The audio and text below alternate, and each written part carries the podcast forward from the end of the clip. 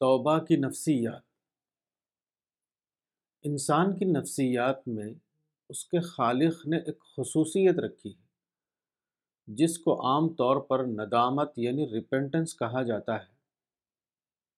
یہ خصوصیت ایک سچے مومن کے اندر مزید اضافے کے ساتھ ہوتی ہے۔ یہ خصوصیت انسان کے لیے ایک عجیب رحمت ہے۔ اس کا ذکر قرآن میں ان الفاظ میں آیا ہے۔ فَأُولَئِكَ يُبَدِّلُ اللَّهُ سَيِّئَاتِهِمْ حَسَنَاتِ۔ سورہ نمبر پچیس، آیت ستر۔ یعنی اللہ ایسے لوگوں کی برائیوں کو بھلائیوں میں بدل دے گا۔ اللہ will change their evil deeds into good deeds یہ معاملہ جو اہل ایمان کے ساتھ پیش آتا ہے، وہ صرف برائی کی بنا پر نہیں ہوتا، بلکہ اس ندامت کی بنا پر ہوتا ہے جو برائی کرنے کے بعد ان کے اندر پیدا ہوئی ہو۔ ندامت یعنی ریپینٹنس کا مثبت پہلو یہ ہے کہ وہ آدمی کے اندر اس بات کا شدید جذبہ پیدا کرتی ہے کہ آدمی اپنی اصلاح کرے۔ اور برائی کے بعد مزید شدت کے ساتھ بھلائی کا راستہ اختیار کرے۔ ندامت کے ذریعے پیش آنے والا یہی مثبت جذبہ ہے جو اللہ کے قانون کے مطابق برائی کو بھلائی میں تبدیل کر دیتا ہے۔ برائی کی ایک صورت وہ ہے جبکہ کوئی آدمی جب برائی کرنے کے بعد اسی پر قائم ہو جائے۔ ایسے آدمی کی برائی اس کو اور زیادہ برا بنا دیتی ہے۔ لیکن جس آدمی کا یہ حال ہو کہ برائی کرنے کے بعد اس کے اندر انٹراسپیکشن پیدا ہو، وہ یہ فیصلہ کرے کہ اب مجھے دوبارہ برائی نہیں کرنا ہے، بلکہ اس کے برعکس مجھے بھلائی کے راستے پر مزید اضافے کے ساتھ چلنا ہے۔ تو ایسے آدمی کے لیے اس کی برائی برعکس طور پر بھلائی کا محرک بن جاتی ہے۔ وہ مزید اضافے کے ساتھ بھلائی کے راستے پر چلنے لگتا ہے۔ یہی وہ صفت ہے جو ایک سچے مومن کی برائی کو بھلائی میں بدل دیتی ہے۔ الرسالہ، اپریل دو ہزار سترہ، مولانا وحید الدین خان، صفحہ نمبر چار۔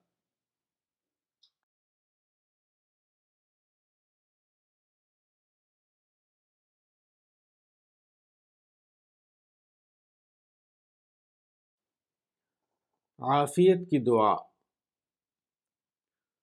عافیت سے متعلق کئی روایتیں حدیث کی کتابوں میں آئی ہیں۔ ان میں سے ایک روایت یہ ہے، قال رسول اللہ صلی اللہ علیہ وسلم، من فتح له منکم باب الدعاء فتحت له ابواب الرحمہ وما سئل اللہ شیئا یعنی احب الیہ من ان يسأل العافیہ سنن الترمذی حدیث نمبر تین ہزار پانچ سو اڑتالیس۔ یعنی رسول اللہ صلی اللہ علیہ وسلم نے فرمایا، جس کے لیے دعا کے دروازے کھولے گئے، اس کے لیے رحمت کے دروازے کھول دیے گئے۔ اور اللہ تعالیٰ کے نزدیک اس سے عافیت مانگنا ہر چیز مانگنے سے زیادہ محبوب ہے۔ اس دنیا میں انسان کو اگرچہ اختیار دیا گیا ہے لیکن حقیقت یہ ہے کہ معاملات میں انسان کا دخل ایک فیصد سے بھی کم ہوتا ہے۔ جبکہ اللہ رب العالمین کا دخل ننانوے فیصد سے بھی زیادہ۔ یہی وجہ ہے کہ انسان کے لیے اللہ سے دعا کرنا بہت زیادہ اہم ہے۔ جس انسان کو یہ حقیقت دریافت ہو گئی اور وہ اس پر قائم ہو گیا وہ بلا شبہ اللہ کی رحمتوں کے سائے میں آ جائے گا۔ اس دنیا میں انسان کے لیے پہلی رحمت کی چیز ایمان ہے یعنی حقیقت حیات کی دریافت۔ اس کے بعد جو چیز سب سے زیادہ اہمیت کی حامل ہے، وہ عافیت ہے۔ عافیت سے مراد وہی چیز ہے جس کو عام طور پر اچھی صحت یعنی گڈ ہیلتھ کہا جاتا ہے۔ انسان اپنی پیدائش کے اعتبار سے ایک کمزور مخلوق ہے۔ صحت و عافیت میں معمولی خلل انسان کے لیے ناقابل برداشت ہو جاتا ہے۔ جس انسان کو صحت و عافیت حاصل نہ ہو، وہ کوئی بھی کام صحیح شکل میں نہیں کر سکتا۔ اس لیے انسان کو چاہیے کہ وہ اللہ سے بہت زیادہ دعا کرے تاکہ وہ اپنی ذمہ داریوں کو درست طور پر ادا کرنے کے قابل ہو جائے۔ مگر یاد کیے ہوئے عربی الفاظ کو دہرانے کا نام دعا نہیں ہے۔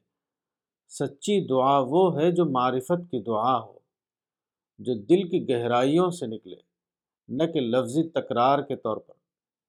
ایسی دعا بلا شبہ اللہ تک پہنچتی ہے اور وہ اللہ کے یہاں قبولیت کا درجہ پاتی ہے۔ الرسالہ، اپریل دو ہزار سترہ، مولانا وحید الدین خان۔ صفحہ نمبر پانچ۔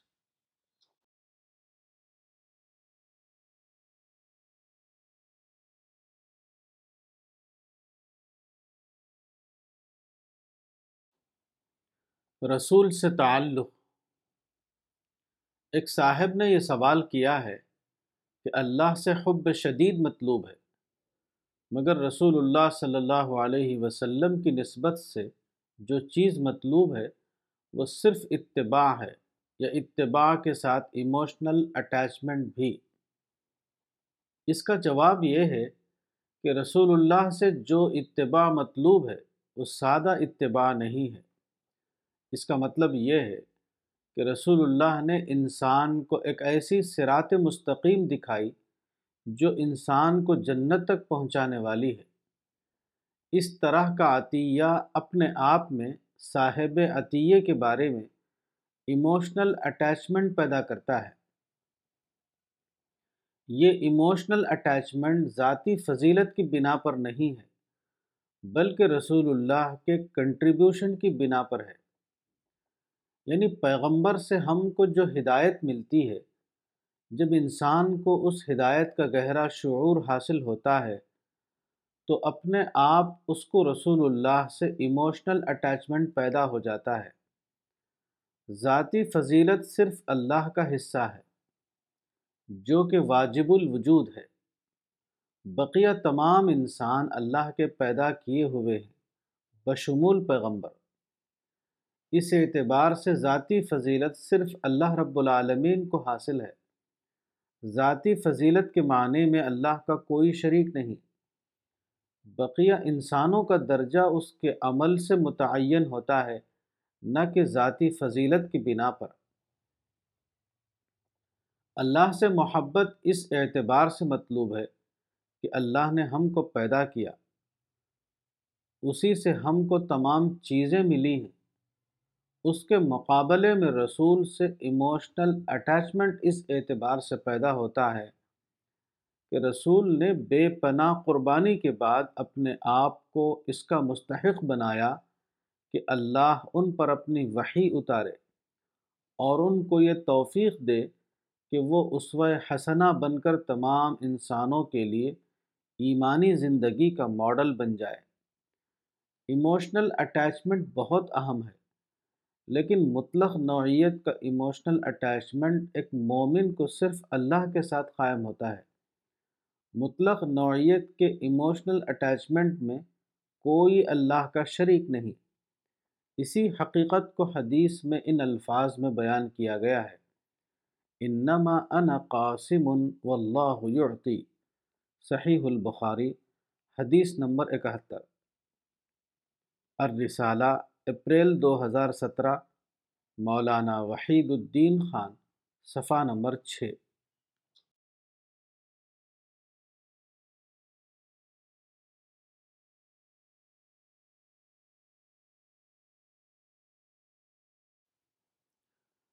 گفتگو کے اصول۔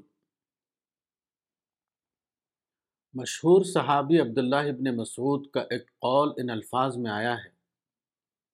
ما انت بمحدث قوما حدیثا لا تبلغه عقولهم الا كان لبعضهم فتنہ۔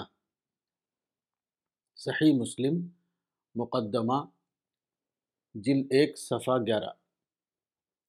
یعنی اگر تم کسی جماعت کو ایسی بات بتاؤ جو ان کے عقلوں تک نہ پہنچے، تو یہ ان میں سے کچھ لوگوں کے لیے فتنے کا سبب بن جائے گا۔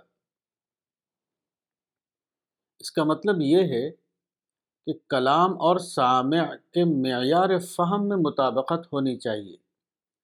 مثال کے طور پر آج کا زمانہ عقلی زمانہ ایج آف ریزن ہے۔ اگر آپ ایک درست بات قدیم روایتی انداز میں کہیں تو ایسی بات آج کے انسان کے ذہن کو ایڈریس نہیں کرے گی۔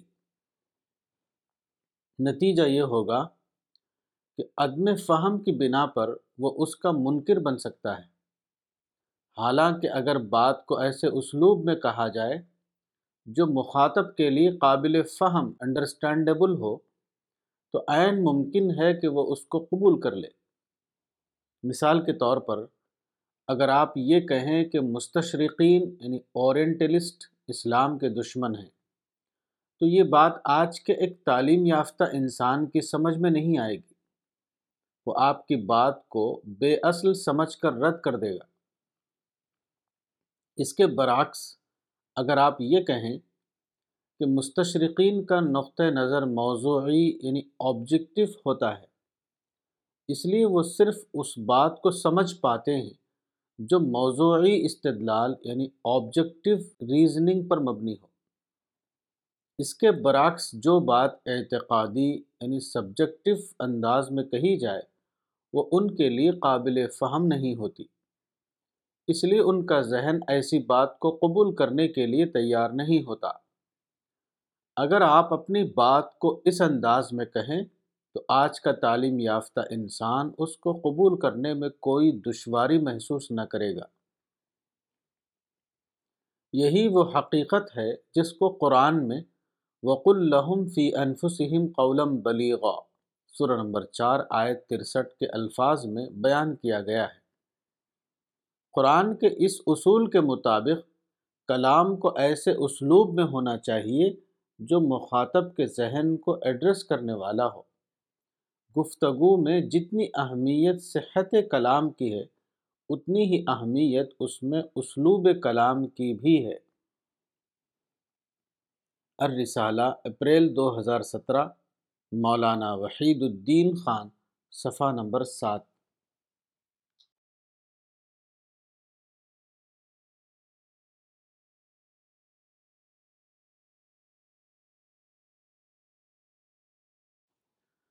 عدم اطمینان۔ ایک شخص نے ان بڑے بڑے اسکالرس پر ریسرچ کیا ہے، جو اپنی کسی بڑی دریافت کی بنا پر نوبل پرائز کے لیے منتخب ہوئے۔ اس نے لکھا ہے کہ میں نے یہ پایا کہ ان اسکالرس میں ایک چیز مشترک تھی، وہ تھی عدم قناعت یعنی ڈسکنٹنٹمنٹ وہ علم کے بارے میں کسی حد پر نہیں رکتے تھے، اس لیے ان کی ترقی مسلسل جاری رہی۔ بڑے بڑے اہل علم کی جو عدم قناعت علم کے بارے میں ہوتی ہے، وہی عدم قناعت مومن کے اندر معرفت کے بارے میں ہوتی ہے۔ مومن آخر دم تک معرفت خداوندی کے معاملے میں غیر قانع رہتا ہے، اس لیے اس کی معرفت بڑا، برابر بڑھتی رہتی ہے۔ وہ کبھی ختم نہیں ہوتی۔ اہل ایمان کے بارے میں یہی وہ حقیقت ہے جو حدیث میں ان الفاظ میں بیان کی گئی ہے۔ عن ابی سعید الخدری عن رسول اللہ صلی اللہ علیہ وسلم قال لیشبع المؤمن من خیر یسمعه حتی یکون منتہاہ الجنہ سنن الترمذی، حدیث نمبر دو ہزار چھ سو چھیاسی۔ مسند شہاب القضائی کی روایت نمبر آٹھ سو ستانوے میں خیر اور مومن کے بجائے علم اور عالم کا لفظ آیا ہے۔ یعنی ابو سعید خدری کہتے ہیں کہ رسول اللہ صلی اللہ علیہ وسلم نے فرمایا، مومن یعنی عالم، خیر یعنی اور علم کی باتیں سننے سے کبھی سیر نہیں ہوتا، یہاں تک کہ اس کی انتہا جنت پر ہوتی ہے۔ اصل یہ ہے کہ انسان کی نسبت سے دین کے دو پہلو ہیں۔ ایک ہے معرفت کا پہلو اور دوسرا ہے دینداری کا فارم فارم ہمیشہ معلوم ہوتا ہے۔ کچھ افعال انجام دینے کے بعد اس کی حد آ جاتی ہے۔ اور جب کسی چیز کی حد آ جائے تو ایسے انسان کے اندر عدم اطمینان کی کیفیت پائی نہیں جائے گی۔ وہ جو کچھ کر رہا ہے وہ اس پر قانع ہو جائے گا۔ مگر معرفت لامتناہی چیز ہے۔ آدمی جتنا ہی زیادہ معرفت حاصل کر لے، اس کے اندر مزید حصول کا جذبہ کبھی ختم نہ ہوگا۔ الرسالہ، اپریل دو ہزار سترہ، مولانا وحید الدین خان، صفحہ نمبر آٹھ۔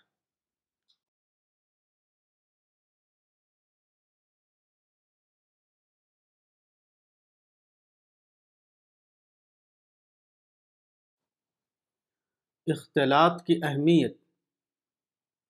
ایک حدیث مختلف کتابوں میں آئی ہے۔ ایک روایت کے الفاظ یہ ہیں، المؤمن الذي يخالط الناس ويصبر على اذاهم اعظم اجرا من الذي لا يخالط الناس ولا يصبر على اذاهم مسند احمد، حدیث نمبر تیئیس ہزار اٹھانوے۔ یعنی وہ مومن جو لوگوں سے میل جول رکھتا ہے۔ اور ان کی اذیت پر صبر کرتا ہے۔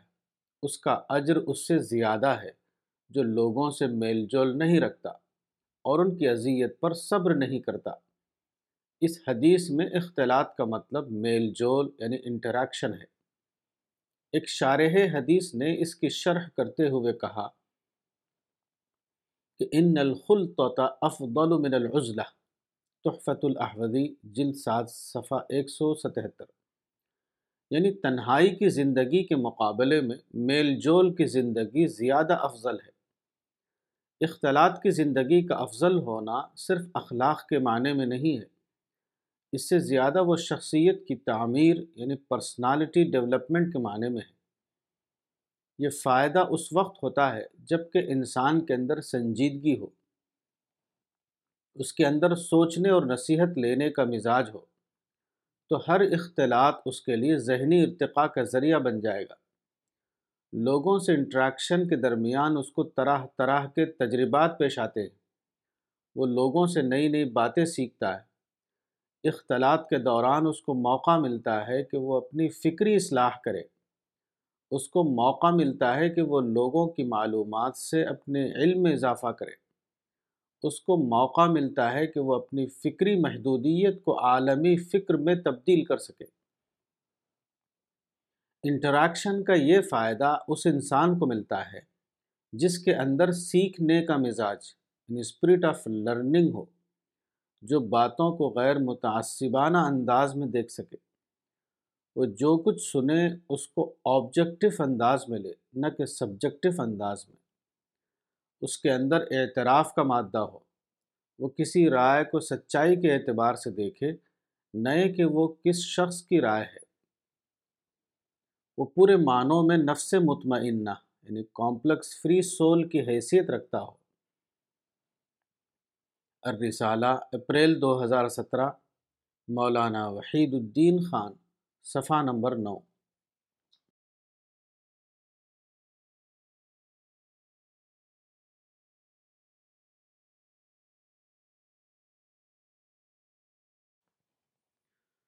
غضب، رحمت۔ اللہ کی صفت غضب بھی ہے اور رحمت بھی۔ اگر کوئی شخص یہ سمجھے کہ اللہ نے انسان کو اس لیے پیدا کیا کہ وہ اس کو اپنے غضب کا تجربہ کرائے، تو یہ بلا شبہ اللہ رب العالمین کا ایک کمتر اندازہ یعنی انڈر اسٹیمیشن ہوگا۔ زیادہ صحیح بات یہ ہے کہ یہ کہا جائے کہ اللہ رب العالمین نے انسان کو اس لیے پیدا کیا کہ اللہ رب العالمین اس کو اپنی رحمت کا تجربہ کرائے۔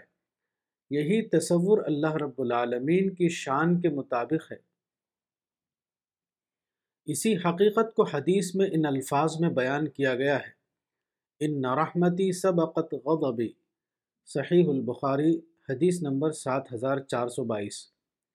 دوسری روایت کے الفاظ یہ ہیں، ان رحمتی غلبت غضبی، مسند اسحاق ابن راہوے حدیث نمبر چار سو انسٹھ یعنی میرے غضب پر میری رحمت غالب ہے۔ باپ کے اندر اپنے بیٹے کے لیے ایک اعلیٰ شریفانہ جذبہ ہوتا ہے، جس کو پدرانہ شفقت یعنی فادر لینس کہا جاتا ہے۔ یہ جذبہ باپ کو مجبور کرتا ہے کہ وہ اپنے بیٹے کی غلطی کو سنبھالے، وہ اپنے بیٹے کو اس کی غلطی کا انجام بھگتنے نہ دے۔ یہ صفت بلا شبہ خالق کے اندر بے شمار گناہ زیادہ ہے۔ اس صفت کی بنا پر جس طرح خالق کے غضب پر اس کی رحمت غالب آ جاتی ہے، اسی طرح بندے کا بھی یہ حال ہوتا ہے کہ جب وہ اپنے مہربان خالق کے بارے میں سوچتا ہے تو اس کی رجا یعنی ہوپ اس کے خوف پر غالب آ جاتی ہے۔ وہ یہ امید کرتا ہے کہ اس کا مہربان خالق اس کی غلطیوں کو سنبھالے گا۔ وہ اس کو اس کی غلطیوں کے انجام سے بچا لے گا۔ زندگی کا یہ تصور اگر آدمی کے اندر یہ مزاج پیدا کرتا ہے کہ ایک طرف وہ ہمیشہ آخرت کے مواخذے سے ڈرتا رہے، تو دوسری طرف یہ مزاج اس کے اندر یہ نفسیات پیدا کرتا ہے کہ وہ ہمیشہ اپنے خالق کے بارے میں پر امید یعنی ہوپ فل بنا رہے۔ اسی حقیقت کو قرآن میں ان الفاظ میں بیان کیا گیا ہے۔ وَيَدْعُونَنَا رَغَبًا وَرَحَبًا سورہ نمبر اکیس، آیت نبے۔ الرسالہ، اپریل دو ہزار سترہ، مولانا وحید الدین خان، صفحہ نمبر دس۔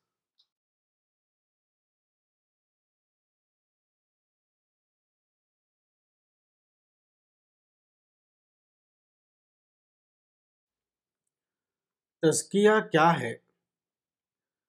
قرآن کے مطابق جنت میں داخلہ ان افراد کو ملے گا جنہوں نے دنیا میں اپنا تزکیہ کیا ہوگا۔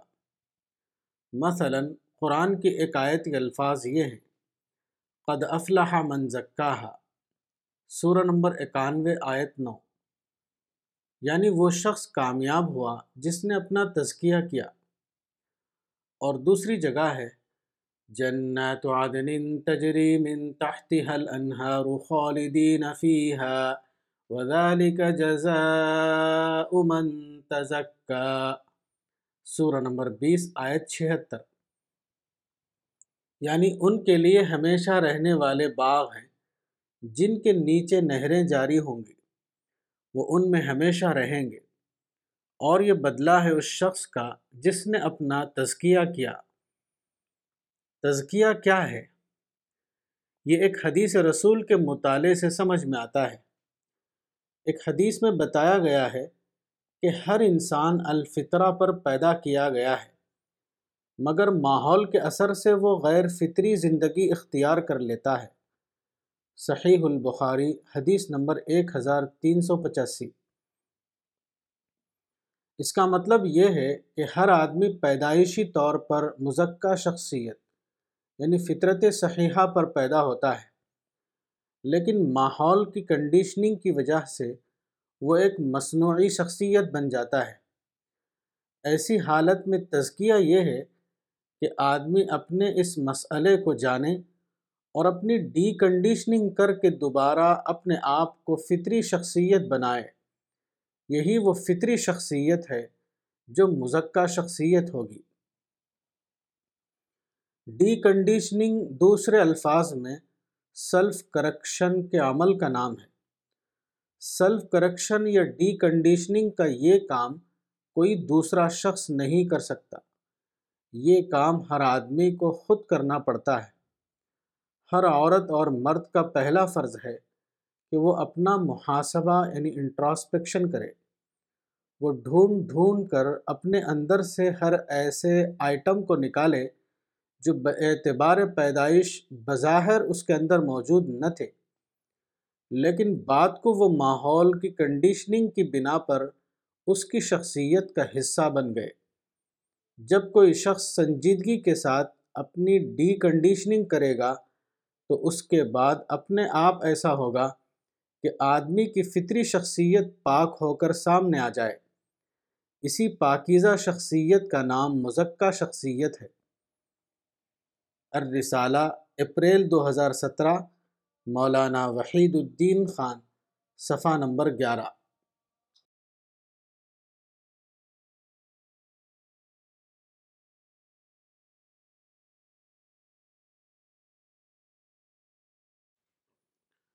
شرک کیا ہے؟ شرک سب سے بڑا گناہ ہے۔ قرآن میں بتایا گیا ہے کہ اللہ دوسرے گناہوں کو معاف کر دے گا۔ لیکن وہ شرک کو معاف نہیں کرے گا۔ سورہ النساء، آیت اڑتالیس، ایک سو سولہ۔ شرک اپنی حقیقت کے اعتبار سے یہ ہے کہ انسان کسی کو اللہ کا برابر یعنی ایکول سمجھے اور اس کے ساتھ اللہ جیسا معاملہ کرے۔ اس سلسلے میں قرآن کی ان دو آیتوں کا مطالعہ کیجیے۔ الذي جعل لكم الأرض فراشا والسماء بناء وأنزل من السماء ماء فأخرج به فأخرج به من الثمرات رزقا لكم. فلا تجعلوا لله أندادا وأنتم تعلمون. سورة نمبر دو، آیت بائیس. یعنی وہ ذات جس نے زمین کو تمہارے لیے بچھونا بنایا اور آسمان کو چھت بنایا اور اتارا آسمان سے پانی اور اس نے پیدا کیے پھل تمہاری غذا کے لیے۔ بس تم کسی کو اللہ کے برابر نہ ٹہراؤ حالانکہ تم جانتے ہو۔ دوسری آیت یہ ہے ومن الناس من يتخذ من دون الله أندادا يحبونهم كحب الله والذين آمنوا أشد حبا لله سورہ نمبر دو، آیت ایک سو پینسٹھ۔ یعنی کچھ لوگ ایسے ہیں جو اللہ کے سوا دوسروں کو اس کا برابر ٹہراتے ہیں، وہ ان سے ایسی محبت رکھتے ہیں جیسی محبت اللہ سے رکھنا چاہیے۔ اور جو اہل ایمان ہیں، وہ سب سے زیادہ اللہ سے محبت رکھنے والے ہیں۔ توحید یہ ہے کہ انسان اللہ سے سب سے زیادہ محبت کرے۔ اور شرک یہ ہے کہ انسان حب شدید کے معاملے میں اللہ کے سوا کسی اور کو شریک کر لے۔ توحید اور شرک دونوں اصلاً اعتقادی صفات ہیں۔ بقیہ چیزیں مظاہر شرک ہیں، نہ کہ حقیقت شرک۔ خدا کی دریافت ایک ایسی ہستی کی دریافت ہے جو انسان کا خالق ہے۔ ان تمام چیزوں کو دینے والا ہے جو انسان کو اپنی زندگی کے لیے درکار ہیں۔ خدا کی اس حیثیت کا گہرا ادراک جب کسی آدمی کو ہوتا ہے تو وہ اللہ کو اپنا سب کچھ سمجھنے لگتا ہے۔ اس کے نتیجے میں انسان کے اندر اپنے رب کے لیے بے پناہ محبت پیدا ہو جاتی ہے۔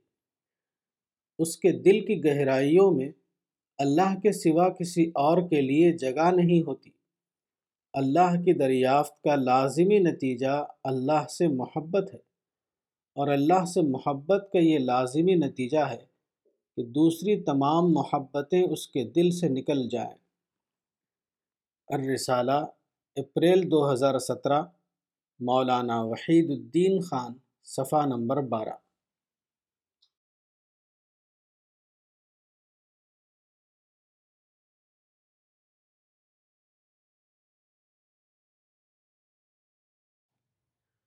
عقل سے محرومی۔ ایک طویل حدیث میں امت مسلمہ کے دور زوال کی پیشن گوئی کی گئی ہے۔ اس حدیث کا ترجمہ یہ ہے۔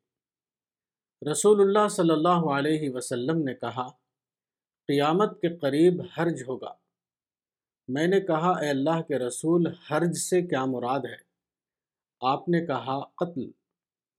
کسی نے پوچھا، اے اللہ کے رسول ہم تو اب بھی ایک سال میں اتنے اتنے مشرقوں کو قتل کرتے ہیں۔ اس پر رسول اللہ صلی اللہ علیہ وسلم نے فرمایا، اس سے مراد مشرقوں کا قتل نہیں ہے۔ بلکہ تم میں سے بعض اپنے بعض کو قتل کرے گا۔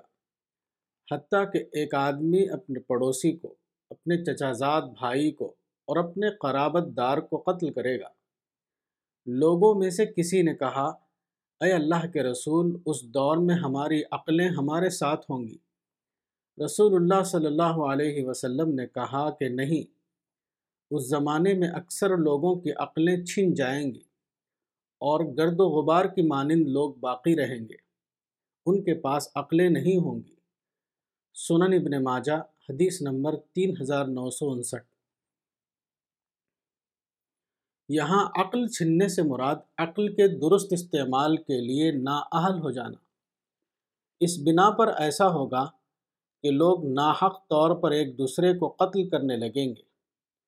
مزید غور کرنے سے معلوم ہوتا ہے کہ اس حدیث میں بعد کے زمانے میں پیدا ہونے والے اس واقعے کا ذکر ہے جبکہ امت اپنے دور زوال میں پہنچ جائے گی۔ اس کے اندر تقلیدی فکر بہت زیادہ عام ہو چکی ہوگی۔ لوگ اپنے روایتی اکابر کی سوچ سے باہر نکل کر سوچنے کے قابل نہ رہیں گے۔ اس بنا پر وہ اس صلاحیت سے محروم ہو جائیں گے کہ وہ اپنے زمانے کے بدلے ہوئے حالات کو سمجھیں اور حالات کے مطابق اسلام کی تعلیمات کی تطبیق نو یعنی ری اپلیکیشن دریافت کر سکیں مثلا زمانے کی تبدیلی کے نتیجے میں جنگ کا دور ختم ہو جائے گا۔ نئے حالات میں ممکن ہو جائے گا کہ پرامن طریقہ کار کے ذریعے وہ سب کچھ حاصل کیا جا سکے، جس کو پچھلے دور میں سیف کے ذریعے ممکن سمجھا جاتا تھا۔ مگر اجتہادی بصیرت کے فقدان کی بنا پر وہ اس تبدیلی کو سمجھنے سے محروم رہیں گے اور اپنے عمل کی پرامن منصوبہ بندی نہ کر سکیں گے۔ الرسالہ، اپریل دو ہزار سترہ، مولانا وحید الدین خان، صفحہ نمبر تیرہ۔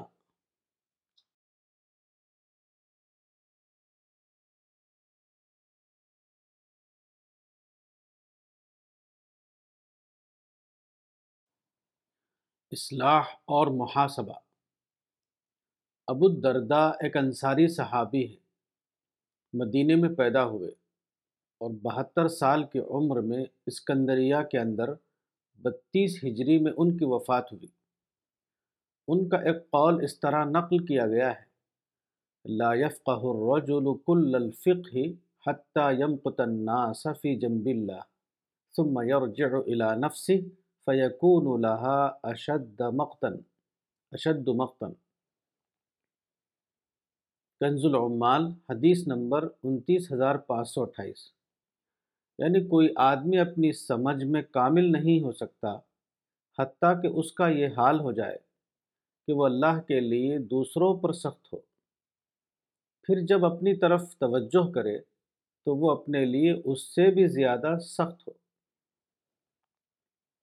دوسروں کا محاسبہ کرنا صرف اس کے لیے جائز ہے جو خود اپنا محاسبہ اس سے بھی زیادہ سخت انداز میں کرتا۔ جو شخص مومن ہوتا ہے، وہ مصلح بھی ہوتا ہے۔ یعنی اپنی اصلاح کے ساتھ دوسروں کی اصلاح کا طالب ہونا۔ جب وہ دوسروں کے اندر کوئی کمی کی بات دیکھتا ہے، تو اپنے احساس کے تقاضے کے تحت وہ مجبور ہوتا ہے کہ وہ نہایت واضح انداز میں اس کی نکیر کرے۔ اس طرح کی نکیر بلا شبہ ایک ثواب کا کام ہے۔ لیکن جو آدمی سچے جذبے کے ساتھ دوسروں کے بارے میں حساس ہو، وہ یقیناً اپنے بارے میں شدید حساس ہوتا ہے۔ اس کی یہ حساسیت ایک طرف دوسروں کے بارے میں اس کو ناقد بناتی ہے، دوسری طرف یہی حساسیت اس کے اندر یہ سوچ پیدا کرتی ہے کہ اگر میں نے تنقید کرنے میں کوئی غلطی کی ہے تو اللہ یقیناً میری سخت پکڑ کرے گا۔ مومن کی حساسیت اس کے اندر دو طرفہ صفت پیدا کرتی ہے۔ ایک طرف دوسروں کو نصیحت کرنا اور دوسری طرف شدید انداز میں اپنا محاسبہ یعنی انٹراسپیکشن کرنا۔ اس طرح مومن کی یہ دو طرفہ حساسیت اس کی شخصیت کی تعمیر میں معاون ہوتی ہے۔ ایک طرف یہ حساسیت اس کو اس قابل بناتی ہے کہ وہ درست انداز میں اصلاح کا کام کرے۔ اور دوسری طرف یہ حساسیت اس کو اس سے بچاتی ہے کہ وہ اس عمل میں کسی زیادتی سے اپنے آپ کو بچائے۔ وہ دوسرے کی غلطی کو بتانے والا بھی بن جاتا ہے اور اپنی غلطی کی اصلاح کرنے والا بھی۔ الرسالہ، اپریل دو ہزار سترہ، مولانا وحید الدین خان، صفحہ نمبر چودہ۔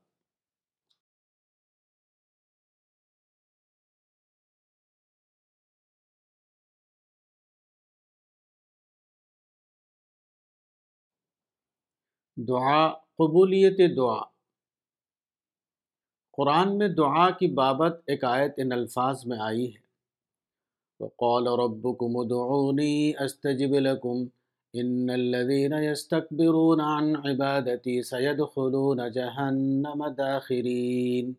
سورہ نمبر چالیس، آیت ساٹھ۔ یعنی اور تمہارے رب نے فرما دیا ہے کہ مجھ کو پکارو۔ میں تمہاری دعا قبول کروں گا۔ جو لوگ میری عبادت سے سرتابی کرتے ہیں، وہ ان قریب ذلیل ہو کر جہنم میں داخل ہوں گے۔ آیت کے الفاظ سے بظاہر یہ معلوم ہوتا ہے کہ اللہ ہر دعا کو قبول کرتا ہے۔ لیکن دوسرے بیانات سے یہ بات واضح ہوتی ہے کہ دعا کی یہ قبولیت صرف پاک کلمہ سر فاطر آیت دس کے لیے ہے۔ یعنی وہ پکار جو اللہ کے قانون کے مطابق ایک درست پکار ہو۔ مثلا اگر کوئی شخص یہ دعا کرے کہ شیطان ہمیشہ کے لیے نابود ہو جائے تو ایسا کبھی ہونے والا نہیں۔ کیونکہ اللہ کے فیصلے کے مطابق شیطان کو قیامت تک باقی رہنا ہے۔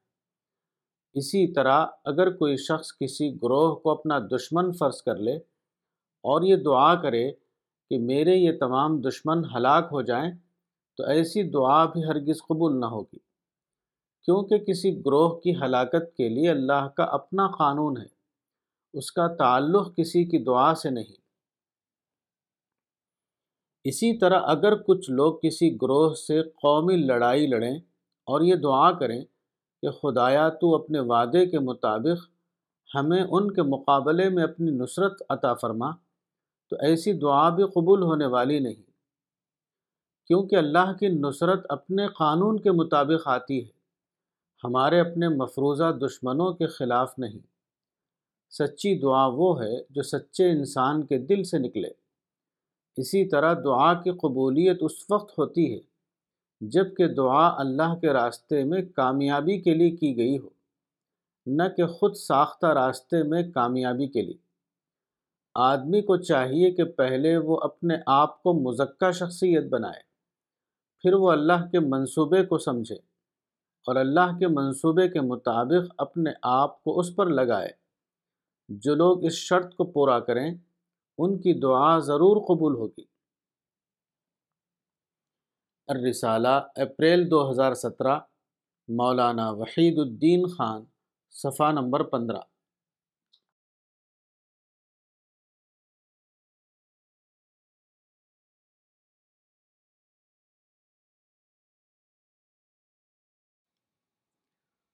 فروغ وسائل انسانی۔ امریکی عالم اقتصادیات جان آر کامنس نے اٹھارہ سو ترانوے میں ایک کتاب شائع کی۔ The distribution of wealth. اس کتاب میں اس نے پہلی بار ہیومن ریسورس کی اصطلاح استعمال کی۔ ابتدائی طور پر اس اصطلاح کو انڈسٹریل کلچر کی ایک ضرورت کے طور پر لیا گیا تھا۔ لیکن بات کو توسیع طور پر یہ اصطلاح انسانی وسائل کے ڈیولپمنٹ یعنی ہیومن ریسورس ڈیولپمنٹ کے معنی میں بھی استعمال ہونے لگی۔ یہ اصطلاحی توسیع آغاز ہی سے اپنے اندر غلط فہمی کا ایک پہلو رکھتی تھی۔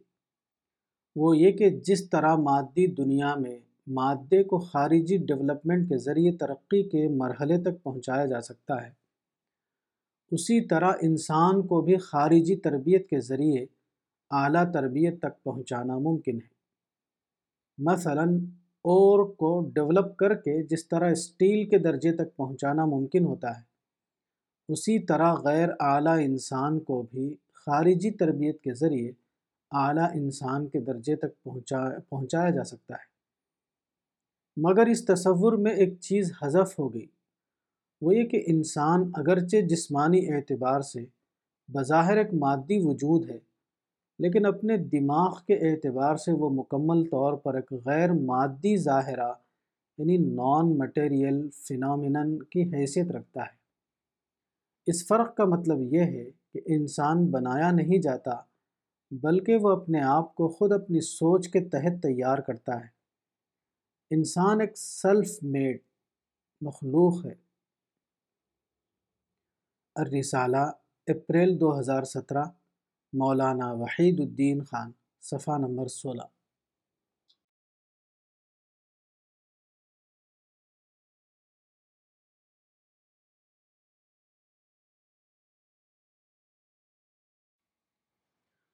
کنڈیشننگ کا مسئلہ۔ پیغمبر اسلام کی پیدائش پانچ سو ستر عیسوی میں مکے میں ہوئی۔ آپ نے نبوت کا مشن چھ سو دس عیسوی میں شروع کیا۔ چھ سو بتیس عیسوی میں مدینہ میں آپ کی وفات ہوئی۔ وفات سے کچھ ماہ پہلے آپ نے حجت الوداع کے موقع پر اس وقت کے اہل اسلام کو عمومی خطاب کیا، جو بالواسطہ طور پر پوری امت مسلمہ سے خطاب کے ہم معنی تھا۔ اس خطاب کے بارے میں ایک روایت ان الفاظ میں آئی ہے۔ ان رسول اللہ صلی اللہ علیہ وسلم خطب الناس یوم النحر فقال، یا ایوہ الناس ای یوم هذا قالوا، یوم حرام۔ قال فأي بلد هذا قالوا، بلد حرام۔ قال فأي شهر هذا قالوا، شهر حرام۔ قال، فإن دماءكم وأموالكم وأعراضكم عليكم حرام۔ كحرمة يومكم هذا، في بلدكم هذا، في شهركم هذا. فأعادها مرارا، ثم رفع رأسه فقال اللهم هل بلغت؟ قال ابن عباس فوالذي نفسي بيده، إنها لوصيته إلى أمته. فليبلغ الشاهد الغائب لا ترجعوا بعدی کفارا یضرب بعضکم رقاب بعض. صحیح البخاری حدیث نمبر ایک ہزار سات سو انتالیس۔ عبداللہ ابن عباس سے روایت ہے کہ رسول اللہ صلی اللہ علیہ وسلم نے یوم النحر کے دن خطبہ دیا۔ آپ نے پوچھا کہ اے لوگو، یہ کون سا دن ہے؟ لوگوں نے جواب دیا، یہ یوم حرام ہے۔ آپ نے پوچھا کہ یہ کون سا شہر ہے؟ لوگوں نے جواب دیا، یہ شہر حرام ہے۔ آپ نے پوچھا کہ یہ کون سا مہینہ ہے؟ لوگوں نے جواب دیا، یہ حرام کا مہینہ ہے۔ آپ نے فرمایا، تمہارا خون اور تمہارے مال اور تمہاری آبرو تم پر حرام ہے۔ جس طرح یہ دن تمہارے اس شہر میں اور تمہارے اس مہینے میں حرام ہے۔ آپ نے یہ کلمات چند بار دہرائے۔ پھر اپنا سر آسمان کی طرف اٹھا کر فرمایا، اے اللہ، کیا میں نے پہنچا دیا؟ اے اللہ، کیا میں نے پہنچا دیا؟ عبداللہ ابن عباس نے کہا، قسم اس ذات کی جس کے قبضے میں میری جان ہے۔ آپ نے اپنی امت کو یہی وصیت فرمائی تھی کہ جو لوگ حاضر ہیں وہ ان لوگوں کو پہنچا دیں جو یہاں موجود نہیں ہیں۔ میرے بعد تم لوگ کفر کی طرف نہ لوٹ جانا کہ تم میں سے بعض بعض کی گردن مارنے لگے۔ اس حدیث میں کفر کا لفظ شدت اظہار کی بنا پر ہے۔ اعتبار حقیقت اس سے مراد یہ ہے کہ دور جاہلیت کی طرف لوٹ نہ جانا۔ اسلام سے پہلے عرب میں جو دور تھا، اس کو جاہلیت کا دور کہا جاتا ہے۔ اس زمانے میں عرب میں قبائلی دور یعنی ٹرائبل ایج قائم تھا۔ قبائلی دور کا کلچر قتل و قتال کا کلچر تھا۔ ابو تمام حبیب ابن اوسط طائی نے اپنے انتخابی مجموعہ دیوان الحماسہ میں ایک جاہلی شاعر کا ایک شعر اس طرح نقل کیا گیا ہے، وہ احیان علا بکر اخینہ ادا مالم نجد اللہ اخانہ یعنی اور کبھی ہم اپنے بھائی بکر سے لڑ جاتے ہیں جبکہ ہمیں لڑنے کے لیے اپنے بھائی کے سوا کوئی اور نہیں ملتا۔ رسول اللہ صلی اللہ علیہ وسلم کی مذکورہ نصیحت کا پس منظر یہ ہے، یہ لوگ جن کی پرورش عرب کے قبائلی ماحول میں ہوئی ہے۔ کہیں ایسا نہ ہو کہ وہ اپنی سابقہ کنڈیشننگ کو ڈی کنڈیشن نہ کر پائیں۔ اور دوبارہ ان کے اندر جنگ و جدال کا کلچر شروع ہو جائے۔ ابتدائی دور کے اہل ایمان کے لیے اس کنڈیشننگ کا مطلب عرب کے قدیم ماحول کی کنڈیشننگ ہے۔ اس کنڈیشننگ کی بنا پر ان کے اندر بعد کے زمانے میں لڑائیاں شروع ہو گئیں۔ موجودہ زمانے کے مسلمان جو دوبارہ جنگ و تشدد کے کلچر میں مشغول ہیں، وہ بھی اسی کنڈیشننگ کی بنا پر ہے فرق یہ ہے کہ موجودہ زمانے کے مسلمانوں کی کنڈیشننگ تاریخی کنڈیشننگ یعنی ہسٹوریکل کنڈیشننگ ہے۔ عباسی دور میں جو کتابیں تیار ہوئی وہ اس تاریخی کنڈیشننگ کا ذریعہ بن گئی اس زمانے میں یہ ہوا کہ سیرت رسول کی کتابیں مغازی کے پیٹرن پر لکھی گئیں۔ مسلم تاریخ پوری کی پوری فتوح الشام اور فتوح البلدان کی زبان میں تیار ہوئی۔ بعد کا پورا لٹریچر عملاً اسی اسلوب میں ڈھل گیا۔ اس کی ایک مثال ایک مسلم شاعر کا یہ شعر ہے۔ ابھی بھولے نہیں ہم خالد و تاریخ کے افسانے، فتوحات صلاح الدین ابھی زندہ ہیں دنیا میں۔ بعد کے زمانے میں مسلمانوں کے درمیان جو کتابیں لکھی گئیں، وہ تقریباً سب کی سب اسی پیٹرن پر لکھی گئیں۔ خواہ وہ منظوم کتابیں ہوں یا منصور کتابیں۔ بعد کے مسلمان پیدا ہوتے ہی اسی قسم کی کتابیں پڑھنے لگے۔ اس طرح وہ دوبارہ بذریعہ لٹریچر اسی قسم کی کنڈیشننگ میں مبتلا ہو گئے جس کو تاریخی کنڈیشننگ کہا جا سکتا ہے۔ موجودہ زمانے میں مسلمانوں کے اندر جو نفرت اور تشدد کی سوچ ہے، وہ اسی تاریخی کنڈیشننگ کا نتیجہ ہے۔ ڈی کنڈیشننگ کیا ہے؟ ڈی کنڈیشننگ کا عمل آدمی خود اپنے آپ پر کرتا ہے۔ ڈی کنڈیشننگ کو روایتی اصطلاح میں محاسب نفس کہا جا سکتا ہے۔ اس محاسب خیش یعنی سیلف کنڈیشننگ کی صورت یہ ہوتی ہے کہ آدمی خود اپنا بے لاگ مطالعہ کرے اور اپنے آپ کو ان اثرات سے پاک کرے جو تاریخی طور پر اس کی سوچ کا حصہ بن گئے ہیں۔ مثلا، مذکورہ معاملے میں آدمی یہ سوچے کہ قتال کی نوعیت اسلام کی تعلیمات کی روشنی میں کیا ہے۔ پھر وہ پائے گا کہ قتال کوئی ابدی عمل نہیں، اس کا ایک اختتام یعنی اینڈ ہے۔ جیسا کہ قرآن میں آیا ہے وقاتلوہم حتی لا تکون فتنہ الانفال آیت انتالیس۔ اور جیسا کہ قرآن میں آیا ہے، حتی تضع الحرب اوزارہا۔ سورہ محمد آیت چار۔ قرآن اور حدیث میں اس طرح کے متعدد حوالے موجود ہیں، جو یہ بتاتے ہیں کہ قتال حسن لذاتی ہی نہیں ہے، بلکہ حسن لغیری ہی ہے۔ یعنی اسلام میں قتال برائے قتال یعنی قتال فردسے کا قتال نہیں ہے۔ بلکہ قتال کسی متعین سبب کے لیے ہے۔ جب یہ سبب ختم ہو جائے تو قتال بھی ختم ہو جائے گا۔ اس طرح سوچنے کے عمل کو اپنا محاسبہ کہا جاتا ہے۔ موجودہ زمانے میں جو مسلمان یہ کر رہے ہیں کہ وہ دوسری قوموں کو اپنا دشمن قرار دے کر ان کے خلاف متشددانہ کارروائی یا خودکش بمباری یعنی سوسائڈ بمبنگ کر رہے ہیں۔ وہ اگر اس طرح غور کریں تو یقیناً ان کا موجودہ سوچنے کا طریقہ بدل جائے گا۔ اسی کو ڈی کنڈیشننگ کہا جاتا ہے۔ اگر موجودہ زمانے کے مسلمان اس طرح بے لاگ انداز میں غور کریں تو یقیناً وہ ایک اور حدیث تک پہنچیں گے جو براہ راست طور پر اسی معاملے سے متعلق ہے۔ یہ حدیث بتاتی ہے کہ بعد کے زمانے میں ایک وقت آنے والا ہے جبکہ ساری دنیا معید دین بن جائے۔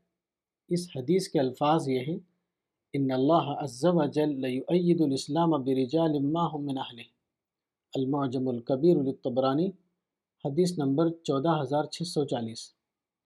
مسند احمد میں یہ روایت اس طرح آئی ہے، ان اللہ سیعید هذا الدین باقوام لا خلاق لهم.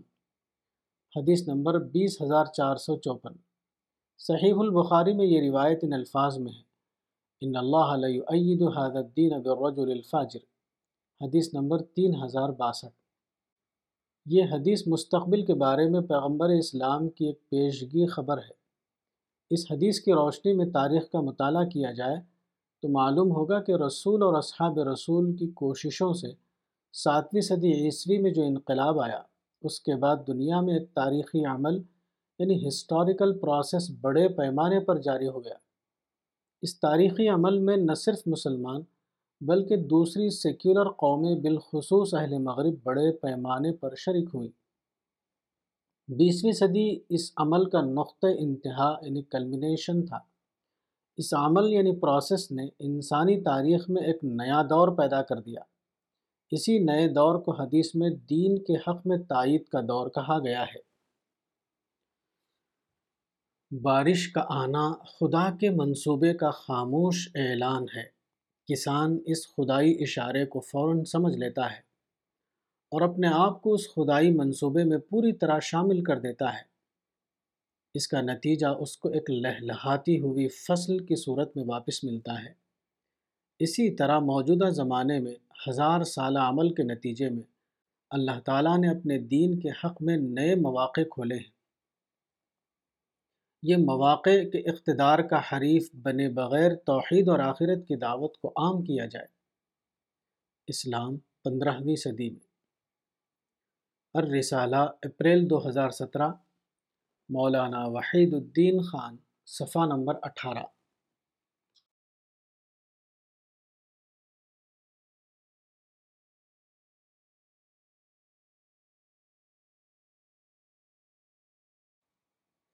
قابل عمل طریقہ کار پیغمبر اسلام صلی اللہ علیہ وسلم کے مشن کی غیر معمولی کامیابی کا اعتراف عام طور پر مؤرخین نے کیا ہے۔ امریکی مصنف ڈاکٹر مائیکل ہارٹ نے اپنی کتاب دی ہنڈریڈ میں پیغمبر اسلام کو پوری انسانی تاریخ کا سب سے زیادہ کامیاب انسان بتایا ہے۔ ان کے الفاظ یہ ہیں he was the only man in history who was supremely successful on both the religious and secular levels Michael H Hart the hundred a ranking of the most influential persons in history New York Simon and Schuster limited nineteen ninety three اسی طرح Indian مصنف M N رائے وفات انیس سو چوپن نے اپنی کتاب the historical role of Islam میں پیغمبر اسلام کے انقلاب کے بارے میں یہ الفاظ لکھے۔ The expansion of Islam is the most miraculous of all miracles M N Roy the historical role of Islam Bombay Vora and co publishers limited nineteen thirty eight اس سلسلے میں اصل سوال یہ ہے کہ پیغمبر اسلام کو اپنے مشن میں یہ غیر معمولی کامیابی کس طرح حاصل ہوئی؟ اس کا جواب یہ ہے کہ اس خصوصی طریقہ کار کے ذریعے جس کو قرآن میں سرات مستقیم سورہ الفتح آیت دو کے نام سے بیان کیا ہے۔ مطالعے سے معلوم ہوتا ہے کہ اس طریقے کی استثنائی صفت یہ تھی کہ وہ ایک کامل معنوں میں قابل عمل طریقہ یعنی ورکیبل میتھڈ تھا۔ تاریخ میں بہت سی مثالیں ہیں جبکہ لوگ ایک مقصد کے لیے اٹھے۔ انہوں نے غیر معمولی قربانیاں دی لیکن وہ اپنے مقصد کے حصول میں کامیاب نہیں ہوئے۔ پیغمبر اسلام کی استثنائی صفت ہے کہ آپ جس مقصد کے لیے اٹھے تھے، اس مقصد کو حاصل کرنے میں آپ پوری طرح کامیاب ہو گئے۔ اس کا سبب یہ تھا کہ آپ کا طریقہ کار ایک ایسا طریقہ کار تھا جو ورک کرنے والا یعنی ورکیبل طریقہ کار تھا۔ جبکہ دوسرے لوگوں کا معاملہ یہ تھا کہ انہوں نے اپنے مقصد کے حصول کے لیے ایک ایسا طریقہ کار اختیار کیا جو قانون فطرت کے مطابق ورک کرنے والا یعنی ورکیبل ہی نہ تھا۔ پیغمبر اسلام صلی اللہ علیہ وسلم کا طریقہ کار اس لیے ورک کرنے والا طریقہ کار بن گیا کہ وہ مکمل طور پر حقیقت پسندی پر مبنی تھا۔ پیغمبر اسلام کے ذہن میں بلا شبہ اپنا ایک سوچا سمجھا آئیڈیل تھا، لیکن اپنی حقیقت پسندی کی بنا پر انہوں نے یہ کیا کہ انہوں نے اپنی جد و جہد کے دوران اس طریقے کو اختیار کیا جو حالات کے لحاظ سے عملاً قابل عمل طریقہ کار تھا۔ آپ کی پالیسی کو ایک لفظ میں اس طرح بیان کیا جا سکتا ہے۔ Ideologically he was perfectly an idealist but practically he always adopted practical wisdom Theoretically, he was an idealist, but practically, he was a pragmatic. الرسالہ، اپریل دو ہزار سترہ، مولانا وحید الدین خان، صفحہ نمبر بائیس۔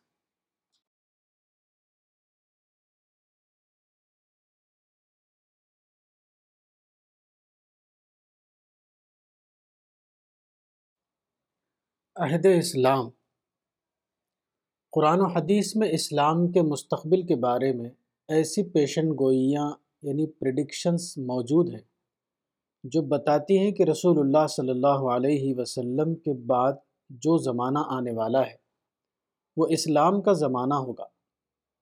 مثلا ایک روایت ہے، صحابہ کہتے ہیں کہ ہم نے رسول اللہ سے شکایت کی۔ اس وقت آپ کعبے کے سائے میں اپنی چادر کو تکیہ بنائے ہوئے لیٹے تھے۔ ہم نے کہا کہ کیا آپ ہمارے لیے اللہ سے مدد نہیں مانگتے؟ کیا آپ ہمارے لیے اللہ سے دعا نہیں کرتے؟ آپ نے فرمایا، تم سے پہلے جو لوگ تھے، ان کا یہ حال تھا کہ آدمی کو پکڑا جاتا، اس کے لیے زمین میں گڑھا کھودا جاتا، پھر اس کو اس میں ڈال دیا جاتا، پھر آرا لایا جاتا تھا اور اس کے سر پر چلایا جاتا تھا اور اس کو دو ٹکڑے کر دیا جاتا تھا۔ اور کبھی ایسا ہوتا کہ کسی آدمی کے جسم پر لوہے کی کنگھی کی جاتی یہاں تک کہ وہ اس کے گوشت سے بڑھ کر اس کی ہڈی تک پہنچ جاتی تھی۔ مگر یہ چیز اس کو اس کے دین سے روکنے والی نہیں بنتی تھی۔ پھر آپ نے فرمایا، واللہ لیتمن هذا الامر حتى يسير الراكب من صنعاء الى حضرموت لا يخاف الا الله والذئب على غنمه ولكنكم تستعجلون. یعنی خدا کی قسم یہ امر تکمیل تک پہنچے گا۔ یہاں ایک سوار صنع سے حضر موت تک سفر کرے گا اور اس کو اللہ کے سوا کسی اور کا ڈر نہیں ہوگا۔ اور بھیڑیے کا اپنی بکریوں پر۔ مگر تم لوگ جلدی کر رہے ہو۔ صحیح البخاری، حدیث نمبر چھ ہزار نو سو تریالیس۔ یہ قول رسول ایک پیشن گوئی ہے۔ اس کا مطلب یہ ہے کہ اسلام سے پہلے کی تاریخ میں جو اہل دین پر ظلم کیا جاتا تھا، وہ اسلام کے بعد کی تاریخ میں اللہ کی مدد سے ختم ہو جائے گا۔ دوسرے لفظوں میں یہ کہ قبل از اسلام کا دور، اگر مخالف اسلام دور تھا، بعد از اسلام کا دور، موافق اسلام کا دور ہوگا۔ ہمارے ایمان کا تقاضا ہے کہ ہم یہ مانیں کہ اسلام کے بعد کے زمانے میں یہ دور آیا۔ اب اس پیشن گوئی پر تقریباً ڈیڑھ ہزار سال گزر چکے ہیں۔ یقینی ہے کہ یہ دور تاریخ میں آ چکا ہے۔ پھر کیا وجہ ہے کہ اہل اسلام اس دور کی آمد سے بے خبر ہے اس عظیم بے خبری کا سبب کیا ہے؟ اس کا سبب حدیث کے مطابق یہ ہے کہ بعد کے زمانے کے اکثر لوگوں سے ان کی عقلیں چھن جائیں گی۔ تنزع عقول اکثر ذالک الزمان۔ سنن ابن ماجہ حدیث نمبر تین ہزار نو سو انسٹھ۔ اس بنا پر وہ اس قابل نہ رہیں گے کہ وہ کسی واقعے کا صحیح تجزیہ کر کے اس کی حقیقت کو دریافت کریں۔ عقل کیا ہے؟ عقل اس صلاحیت کا نام ہے کہ آدمی غیر متعلق کو الگ کر کے متعلق کو جان سکے۔ Wisdom is the ability to discover the relevant by sorting out the irrelevant ایک مثال سے اس کی وضاحت ہوتی ہے۔ مصر کے سید قطب مزید تعلیم کے لیے امریکہ گئے۔ وہاں وہ تین سال رہے۔ انہوں نے امریکہ کے بارے میں بیس صفحات پر مشتمل ایک کتاب لکھی۔ کتاب کا عربی نام یہ ہے، امریکہ الدی رعیتو دا امیریکا سین یہ کتاب امریکہ کی منفی تصویر پیش کرتی ہے۔ اس کتاب کو پڑھنے کے بعد آدمی وہی رائے قائم کرے گا جو عام طور پر امریکہ کے بارے میں عربوں کی رائے ہے۔ عرب عام طور پر امریکہ کے بارے میں اپنی رائے اس الفاظ میں بیان کرتے ہیں۔ امریکہ ادو الاسلام رقم واحد یعنی امریکہ اسلام کا دشمن نمبر ایک ہے۔ اس منفی رائے کا سبب یہ ہے کہ یہ لوگ امریکہ کو ایک غیر متعلق پہلو سے دیکھتے ہیں۔ جو لوگ امریکہ کو اسرائیل کے زاویے سے دیکھتے ہیں، وہ امریکہ کو اسلام کا دشمن سمجھتے ہیں۔ اور جو لوگ امریکہ اس کو، اس کے کلچر کے اعتبار سے دیکھتے ہیں، وہ لوگ امریکہ کو اباحیت یعنی پرمسونیس کا ملک سمجھتے ہیں۔ مگر یہ دونوں پہلو امریکہ کے غیر متعلق پہلو ہیں۔ اس کا متعلق پہلو یہ ہے کہ امریکہ میں سائنسی تحقیق یعنی سائنٹیفک ریسرچ کا سب سے زیادہ کام ہوا ہے۔ غیر متعلق پہلو سے دیکھنے میں امریکہ ایک برا ملک نظر آتا ہے۔ لیکن اگر متعلق پہلو سے دیکھا جائے تو امریکہ انسانیت کا محسن ملک نظر آئے گا۔ الرسالہ، اپریل دو ہزار سترہ، مولانا وحید الدین خان، صفحہ نمبر چھبیس۔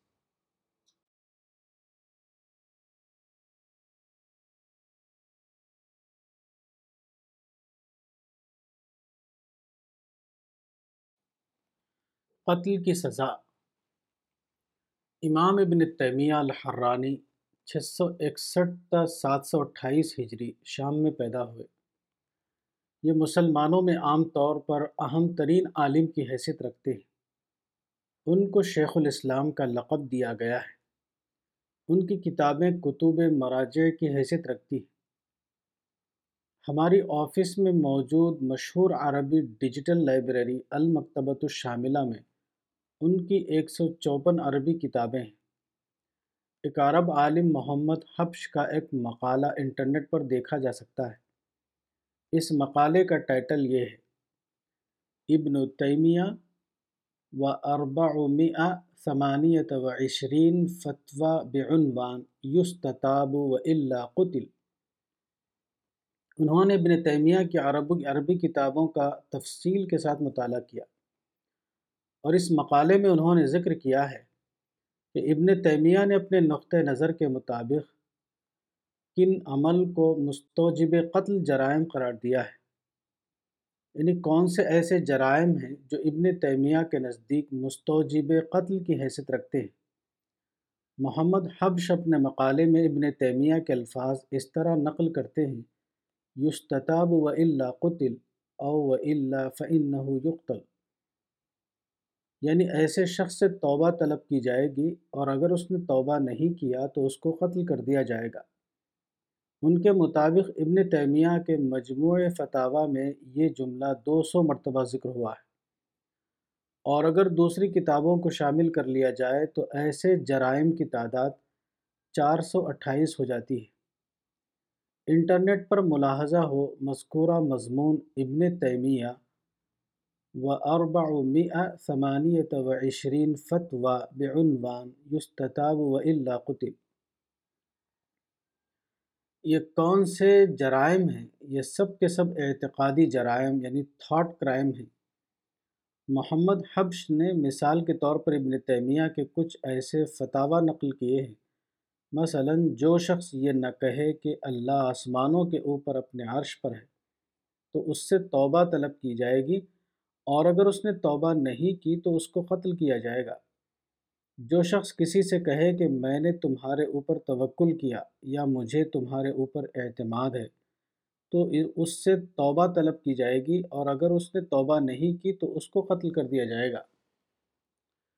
جس شخص کا یہ عقیدہ ہو کہ اولیاء میں سے کوئی ولی محمد کے ساتھ ہوگا، جیسا کہ خضر موسیٰ کے ساتھ تھے، تو اس سے توبہ طلب کی جائے گی۔ اگر اس نے توبہ نہیں کیا تو اس کی گردن مار دی جائے گی۔ ایک بالغ انسان نے پانچ نمازوں میں سے کوئی ایک نماز نہیں ادا کی یا بعض متفق علیہ فرائض کو تر کر دیا تو اس سے توبہ طلب کی جائے گی اور اگر توبہ نہیں کیا تو اس کو قتل کیا جائے گا۔ جس نے یہ نہ کہا کہ اللہ سات آسمانوں کے اوپر ہے تو وہ اپنے اس قول کی بنا پر کافر قرار پائے گا۔ اس کا خون مباح ہوگا۔ اس کی توبہ طلب کی جائے گی۔ اگر توبہ نہیں کیا تو اس کی گردن مار دی جائے گی اور اس کو کوڑا خانے میں ڈال دیا جائے گا۔ جو یہ کہے کہ قرآن قدیم نہیں، حادث ہے، تو وہ میرے نزدیک جہمیہ ہے۔ اس سے توبہ طلب کی جائے گی۔ اگر نہ کرے تو اس کی گردن مار دی جائے گی۔ جو یہ کہے کہ کسی صحابی یا تابعی یا طبع تابعین نے کفار کے ساتھ مل کر جنگ کی تو وہ گمراہ بلکہ کافر ہے۔ واجب ہے کہ اس سے اس بات کی توبہ طلب کی جائے۔ اگر وہ توبہ نہ کرے تو اس کو قتل کر دیا جائے۔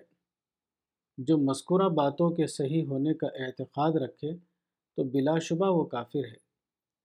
واجب ہے کہ اس سے توبہ طلب کی جائے۔ اگر وہ توبہ نہ کرے تو وہ قتل کیا جائے گا۔ جو آدمی کچھ ظاہر و متواتر مباح چیزوں کے حلال ہونے کا انکار کرے جیسے روٹی، گوشت اور نکاح وغیرہ، تو وہ کافر مرتد ہے۔ اس سے توبہ طلب کی جائے گی۔ اگر توبہ نہ کرے تو قتل کر دیا جائے گا۔ اور اگر اس کو دل میں چھپائے یعنی گوشت، روٹی اور نکاح کا حرام ہونا، تو وہ زندیق و منافق ہے۔ اکثر علماء کے نزدیک اس سے توبہ قبول نہیں کی جائے گی۔ بلکہ اس سے اگر اس کا اظہار ہو تو بلا توبہ اسے قتل کیا جائے گا۔ جس شخص نے اس شریعت کو لازم نہیں پکڑا یا اس میں تان کیا یا اس میں کسی کے خروج کو صحیح کہا، تو اس سے توبہ طلب کی جائے گی، اور اگر توبہ نہ کرے تو اس کو قتل کر دیا جائے گا۔ جس نے یہ دعویٰ کیا کہ اللہ تک پہنچانے کے لیے اس کے پاس شریعت محمدی کے علاوہ کوئی اور طریقہ ہے، جس سے وہ اللہ کی رضا کو پا سکتا ہے، تو وہ بھی کافر ہے۔ اس سے توبہ طلب کی جائے گی، اور اگر توبہ نہ کرے تو اس کی گردن مار دی جائے گی۔ سانپ اور بچھو کا کھانا مسلمانوں کے اجماع سے حرام ہے۔ تو جس نے ان کو حلال سمجھ کر کھایا تو اس سے توبہ طلب کی جائے گی اور اگر نہ کرے تو اس کو قتل کر دیا جائے گا۔ جو یہ کہے کہ قرآن مخلوق ہے تو اس سے توبہ طلب کی جائے گی اور اگر توبہ نہ کرے تو اس کو قتل کر دیا جائے گا۔ جو یہ کہے کہ اللہ نے موسیٰ سے کلام نہیں کیا تو اس سے توبہ طلب کی جائے گی اور اگر توبہ نہ کرے تو اس کو قتل کر دیا جائے گا۔ تکبیر قرآن میں لکھا ہوا نہیں ہے اور مسلمانوں کا اس پر اتفاق ہے۔ تو جس شخص نے یہ خیال کیا کہ تکبیر یعنی اللہ اکبر قرآن سے ہے، تو اس سے توبہ طلب کی جائے گی۔ اور اگر توبہ نہ کرے تو اس کو قتل کر دیا جائے گا۔ جس نے نماز کو کسی کام سے یا شکار کی وجہ سے یا استاد کی خدمت وغیرہ کی وجہ سے مؤخر کیا، یہاں تک کہ سورج غروب ہو گیا، تو اس کو سزا دینا واجب ہے۔ بلکہ جمہور علماء کے نزدیک توبہ کے بعد اس کو قتل کرنا واجب ہے۔ جس شخص نے یہ کہا کہ مسافر پر رمضان کا روزہ رکھنا واجب ہے، تو وہ دونوں گمراہ اور مسلمانوں کے اجماع کے مخالف ہیں۔ اس کے کہنے والے سے توبہ طلب کی جائے گی اور اگر نہ کرے تو قتل کر دیا جائے گا۔ ابن تیمیہ کے یہ فتویٰ ان کی ذاتی رائے پر مبنی نہیں ہے، بلکہ یہی عام طور پر بعد کے زمانے کے علماء اور فقہا کا مسلک ہے۔ اسی بنا پر ایسا ہے کہ سات سو سال گزرنے کے بعد بھی کسی قابل ذکر عالم نے اس کے خلاف کوئی کتاب نہیں لکھی۔ بلکہ اس قسم کے دعوے کے باوجود ابن تیمیہ آج بھی اکابر علماء میں عظیم درجہ پائے ہوئے ہیں۔ ابن تیمیہ نے جن چیزوں پر قتل کا فتویٰ دیا ہے، ان میں سے کوئی ایک جرم بھی قرآن و حدیث میں مذکور نہیں۔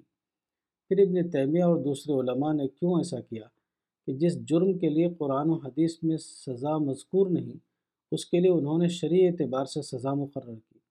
اس کا سبب یہ ہے کہ ان علماء نے سماجی جرم یعنی سوشل کرائم اور اعتقادی جرم یعنی تھاٹ کرائم میں فرق نہیں کیا۔ اسلام کی تعلیم کے مطابق سماجی جرم پر سخت سزائیں مقرر کی گئی لیکن اعتقادی جرم اس اسلام کے نزدیک کوئی قابل سزا جرم ہی نہیں۔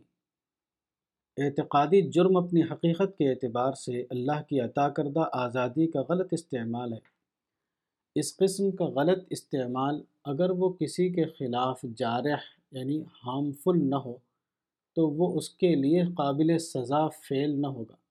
جیسا کہ قرآن میں آیا ہے، فمن شاء فلیؤمن ومن شاء فلیکفر سورہ نمبر اٹھارہ، آیت انتیس۔ اصل یہ ہے کہ اسلام کے بعد کے زمانے میں دعوت کا تصور حذف ہو گیا۔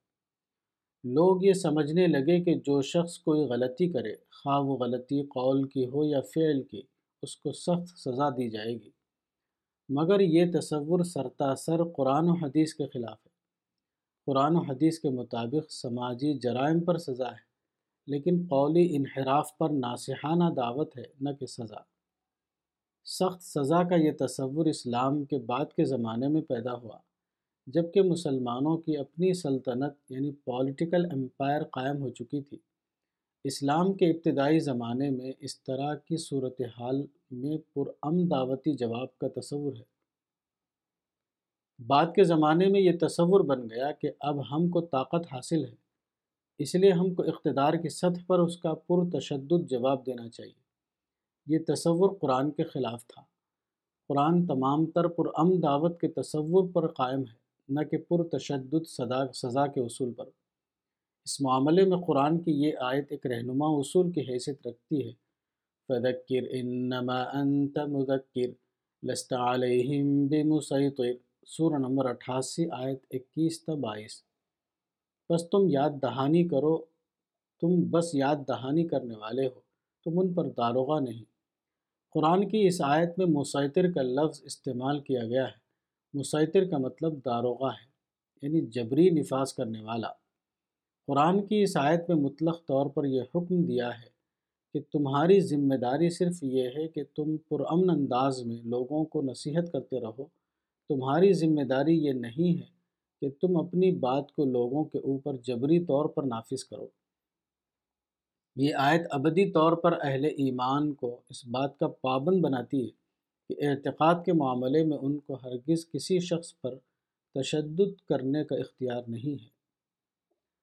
ان کی ذمہ داری صرف یہ ہے کہ وہ خیر خواہی کے جذبے کے تحت لوگوں کو نصیحت کریں۔ جو شخص نصیحت کو مان کر اپنی اصلاح کرے گا، وہ اللہ کے یہاں اس کا بدلہ پائے گا۔ اور جو شخص نصیحت کو نہ مانے، اس کا معاملہ اللہ کے حوالے ہے۔ الرسالہ، اپریل دو ہزار سترہ، مولانا وحید الدین خان، صفحہ نمبر اٹھائیس۔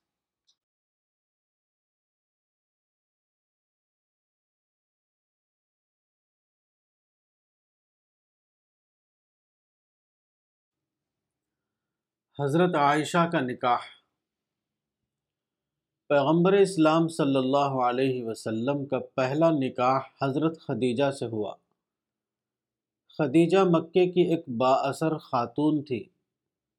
اس بنا پر اس نکاح سے پیغمبر اسلام کو مکے میں ایک مضبوط سماجی بنیاد یعنی سوشل بیس حاصل ہو گئی۔ مکے میں یہ سماجی بنیاد آپ کو تقریباً پچیس سال حاصل رہی۔ آپ ایک صاحب مشن تھے اور اپنے مشن کو کامیابی کے ساتھ چلانے کے لیے ضروری ہے۔ کہ صاحب مشن کو مضبوط سماجی بنیاد حاصل ہو۔ حضرت خدیجہ کی وفات کے بعد پیغمبر اسلام کا دوسرا نکاح حضرت عائشہ سے ہوا۔ یہ نکاح مکی دور کے آخری زمانے میں ہوا اور ہجرت کے بعد مدینے میں ان کی رخصتی ہوئی۔ اس وقت عائشہ کی عمر نو سال تھی۔ اور پیغمبر اسلام کی عمر ترپن سال۔ عمر کے اس فرق کو لے کر لوگوں کے درمیان بہت بحثیں جاری ہیں۔ لوگ طرح طرح کی تعویلیں کرتے ہیں، جن کا حقیقت سے کوئی تعلق نہیں ہوتا ہے۔ اصل یہ ہے کہ یہ معاملہ صرف نکاح کا معاملہ نہیں تھا، بلکہ حضرت خدیجہ کی وفات کے بعد بطور واقعہ یہ ایک نئی سوشل بنیاد حاصل کرنے کا معاملہ تھا۔ حضرت عائشہ سے نکاح کے بعد پیغمبر اسلام کو ان کے باپ کی صورت میں ایک نئی مضبوط تر بنیاد حاصل ہو گئی۔ جیسا کہ تاریخی طور پر معلوم ہے، حضرت ابو بکر صدیق آپ کی زندگی میں بھی آپ کے مضبوط ساتھی بنے رہے۔ اور آپ کی وفات کے بعد بھی انہوں نے اسلام کے ابتدائی دور میں اسلام کے استحکام یعنی اسٹیبلٹی کے لیے نہایت اہم رول ادا کیا۔ فطرت کے نظام کے تحت ہر انسان کو کامیاب زندگی کے لیے سماجی بنیاد کی ضرورت ہوتی ہے۔ قرآن کے مطابق یہ سماجی بنیاد دو طریقوں سے حاصل ہوتی ہے۔ ایک خونی رشتہ اور دوسرا نکاح کا رشتہ۔ سورہ الفرقان، آیت چوپن۔ فطرت کے نظام کے تحت یہی دو چیزیں مضبوط سماجی بنیاد کا ذریعہ ہیں۔ ہر انسان انہی دو رشتوں کی مدد سے سماج میں مضبوط بنیاد حاصل کرتا ہے۔ اس سماجی بنیاد کی ضرورت ہر انسان کو ہوتی ہے، حتیٰ کہ پیغمبر کو بھی۔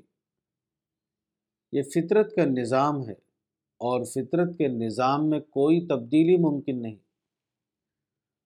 قرآن کی ایک رہنما آیت ان الفاظ میں آئی ہے۔ وهو الذي خلق من الماء بشرا فجعله نسبا وصهرا وكان ربك قديرا۔ سورہ نمبر پچیس، آیت چوپن۔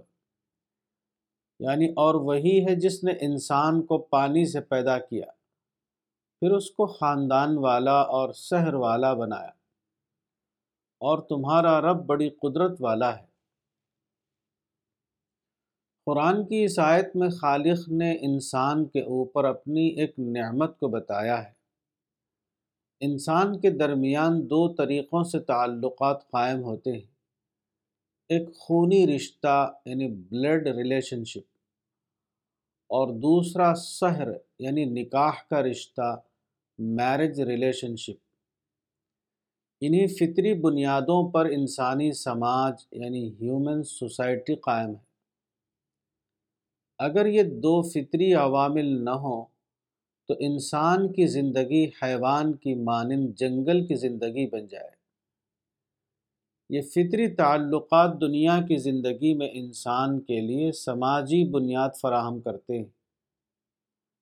اس پہلو کی طرف اشارہ قرآن کی ایک آیت میں راحت یعنی فیملی کے لفظ سے کیا گیا ہے۔ قرآن کی وہ آیت یہ ہے، قالوا يا شعيب ما نفقه كثيرا مما تقول وإنا لنراك فينا ضعيفا ولولا رهطك لرجمناك وما أنت علينا بعزيز سورہ نمبر گیارہ، آیت اکانوے۔ یعنی انہوں نے کہا کہ اے شعیب، جو تم کہتے ہو، اس کا بہت سا حصہ ہماری سمجھ میں نہیں آتا۔ اور ہم تو دیکھتے ہیں کہ تو ہم میں کمزور ہے۔ اور اگر تمہارا خاندان نہ ہوتا، تو ہم تم کو سنسار کر دیتے، اور ہم تمہیں صاحب حیثیت نہیں سمجھتے۔ قرآن کے اس حوالے سے مذکورہ توجیح کی تصدیق ہوتی ہے۔ مکی دور میں رسول اللہ صلی اللہ علیہ وسلم کو اس قسم کی تائیدات برابر ملتی رہیں پہلے بنو ہاشم، اس کے بعد خدیجہ کا خاندان، اس کے بعد حضرت ابو بکر کا خاندان۔ یہ رسول اللہ کے لیے ایک فطری تائید تھی جو نصبی اور سحری تعلقات کی بنیاد پر آپ کو حاصل ہوئی۔ حضرت عائشہ کے ساتھ آپ کے نکاح کو اس پس منظر میں دیکھا جائے تو وہ نہایت بامانہ نظر آئے گا۔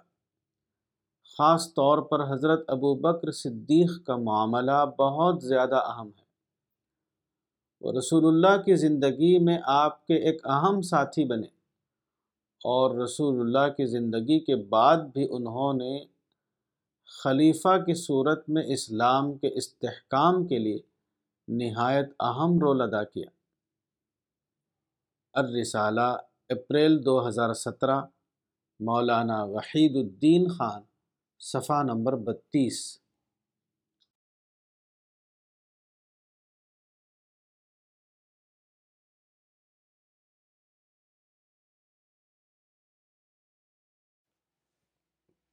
دجالیت کیا ہے؟ دجالیت کوئی بھیانک یا پرسرار لفظ نہیں۔ دجالیت ایک معلوم حقیقت کا نام ہے۔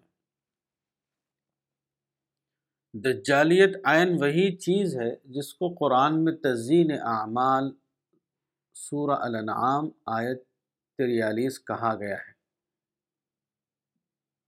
مختصر الفاظ میں یہ کہا جا سکتا ہے کہ ایک بات کو ایسے ڈسپٹیو انداز میں بیان کرنا کہ ایک غلط بات سننے والے کو درست نظر آنے لگے۔ یہی تزئین ہے۔ اور اس آرٹ کو زیادہ ہنر مندی کے ساتھ کہنے کا نام دجالیت ہے۔ مثلا، موجودہ زمانے میں کچھ مسلمان خودکش بمباری یعنی سوسائڈ بمبنگ کرتے ہیں۔ اس طریقے کو جائز بتانے کے لیے وہ کہتے ہیں کہ جب قوم شدید خطرے کی حالت میں ہو، تو قوم کو بچانے کے لیے خودکش بمباری جائز ہے۔ اس کی مثال وہ یہ دیتے ہیں کہ دوسری عالمی جنگ کے موقع پر جاپانیوں نے امریکہ کے خلاف خودکش بمباری کا طریقہ اختیار کیا تھا۔ مگر یہ استدلال ایک مغالطے پر قائم ہے۔ اس لیے کہ جاپانیوں کی خودکش بمباری یعنی ہراکری سے جاپانی قوم اپنے دشمن کے مقابلے میں بچ نہ سکی، بلکہ وہ اس جنگ میں بدترین شکست دوچار ہوئے۔ اس کے بعد خود جاپانیوں نے اس طریقے کو چھوڑ دیا۔ اور اس کے بجائے پرامن انداز میں اپنی قومی ترقی کے لیے عمل کیا اور نہایت کامیاب رہے۔ اسی طرح موجودہ زمانے کے کچھ مسلمان اپنے مفروضہ دشمنوں کے خلاف تشدد کا طریقہ اختیار کیے ہوئے ہیں۔ چنانچہ ان کو دہشت گرد یعنی ٹیررسٹ کہا جاتا ہے۔ اب اگر آپ کہیں کہ یہ دہشت گردی نہیں ہے، بلکہ وہ ظالم لوگوں کا ٹیررائز کرنا ہے۔ یہی بات پولیس کرتی ہے۔ وہ مجرموں یعنی کرمنلز کا حوصلہ توڑنے کے لیے ان کو ٹیررائز کرتی ہے۔ جس طرح پولیس کے لیے یہ طریقہ ایک درست طریقہ سمجھا جاتا تھا، اسی طرح مسلمانوں کے لیے بھی یہ طریقہ ایک درست طریقہ ہے۔ اسی طرح آپ مزید یہ کہیں کہ جو لوگ مسلمانوں کے تشدد پر ان کو دہشت گرد کہتے ہیں۔ وہ دوہرا معیار کا شکار ہیں۔ کیونکہ انڈیا کے بھگت سنگھ نے انیس سو انتیس میں نئی دہلی میں انگریزوں کی اسمبلی پر بم مارا۔ مگر بھگت سنگھ کو دہشت گرد نہیں کہا جاتا، فریڈم فائٹر کہا جاتا ہے۔ اسی طرح مسلمانوں کو بھی دہشت گرد نہ کہیے، بلکہ ان کو انصاف کی لڑائی لڑنے والا کہیے۔ اسی طرح آپ مسلمانوں کی خودکش بمباری کی وکالت کریں۔ اور یہ کہیں کہ مسلمان جس اسپرٹ کے تحت یہ کام کر رہے ہیں، وہ شہادت کی اسپرٹ ہے۔ اس لیے ان کی خودکش بمباری کا زیادہ درست نام استشہاد یعنی طلب شہادت ہے۔ مگر یہ بات ایک شدید مغالطے پر مبنی ہے۔ کیونکہ شہادت ایک اسلامی لفظ ہے اور قرآن یا حدیث میں کہیں بھی یہ تعلیم نہیں ہے کہ اہل ایمان اپنے آپ کو مار کر شہید بنے اسلام میں شہید ہو جانا ہے، نہ کہ شہید کروانا۔ دجل بیمانہ تزئین ہمیشہ دنیا میں جاری رہا ہے۔ حدیث میں یہ کہا گیا ہے کہ بعد کے زمانے میں ایک دجال یعنی بڑا دجال پیدا ہوگا۔ یہ بڑا دجال یعنی دا گریٹ ڈسیور اپنی ذات کے اعتبار سے بڑا دجال نہیں ہوگا، بلکہ وہ زمانے کے اعتبار سے بڑا دجال ہوگا۔ یعنی اس کو ایک ایسا ترقی یافتہ زمانہ ملے گا جبکہ وہ نئے وسائل کی مدد سے زیادہ بڑے درجے کی دجالی کر سکے گا۔ مثال کے طور پر دجال کے بارے میں حدیث رسول میں آیا ہے۔ یونادی بصوتن لہو یسمع بہی مابین الخافقین۔ کنز العمال، حدیث نمبر انتالیس ہزار سات سو نو۔ اس کا مطلب یہ نہیں ہے کہ دجال کوئی ہمالیائی شخصیت ہوگی۔ بلکہ اس کا مطلب یہ ہے کہ دجال ایک ایسے زمانے میں ظاہر ہوگا جبکہ عالمی مواصلات یعنی گلوبل کمیونیکیشن کا دور آ چکا ہوگا۔ اور وہ اپنے وقت کے وسائل کو استعمال کر کے عالمی سطح پر اپنی آواز پہنچا سکے گا۔ حدیث میں آتا ہے، مکتوب بین آئین ہی کافارا صحیح مسلم، حدیث نمبر دو ہزار نو سو تینتیس۔ یعنی دجال کی دونوں آنکھوں کے درمیان کاف فا را یعنی کفرا لکھا ہوا ہوگا۔ اس کا مطلب یہ ہے کہ دجال اگرچہ اپنی غلط باتوں کو نہایت مزین کر کے پیش کرے گا لیکن صاحب معرفت لوگ اس کی غلطی کو پہچان لیں گے۔ اس طرح وہ اس کی گمراہی سے بچ جائیں گے۔ الرسالہ، اپریل دو ہزار سترہ، مولانا وحید الدین خان، صفحہ نمبر چونتیس۔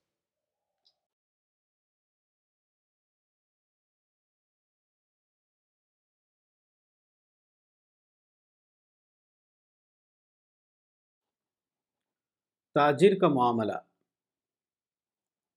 تاجر کے بارے میں ایک روایت ان الفاظ میں آئی ہے۔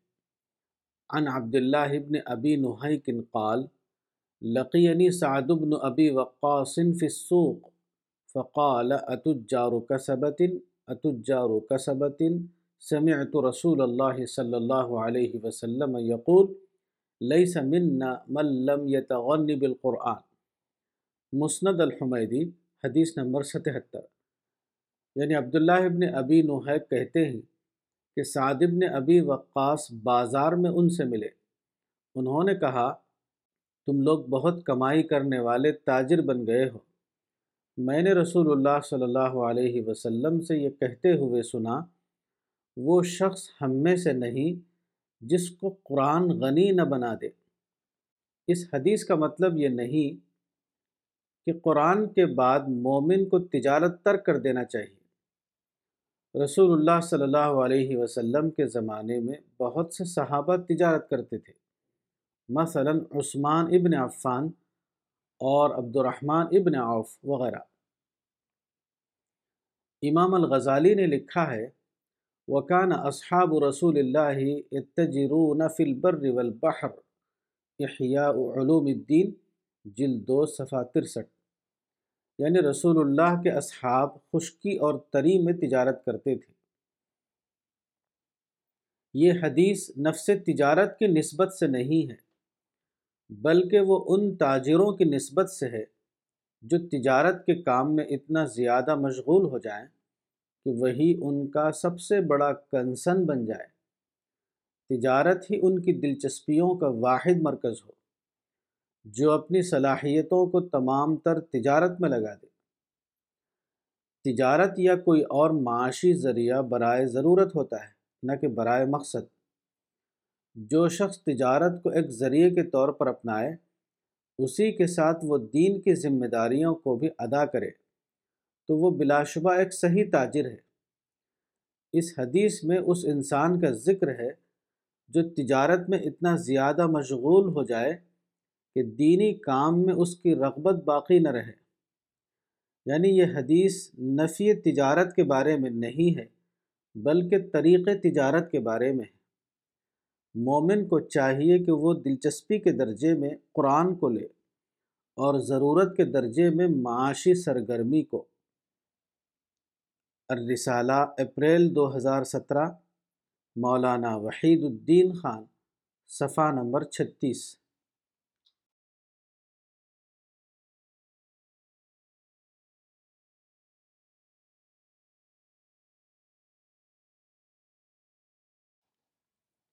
دین میں غلو۔ ایک روایت حدیث کی مختلف کتابوں میں آئی ہے۔ اس کا ترجمہ یہ ہے، دین میں غلو سے بچو، ایاکم والغلو۔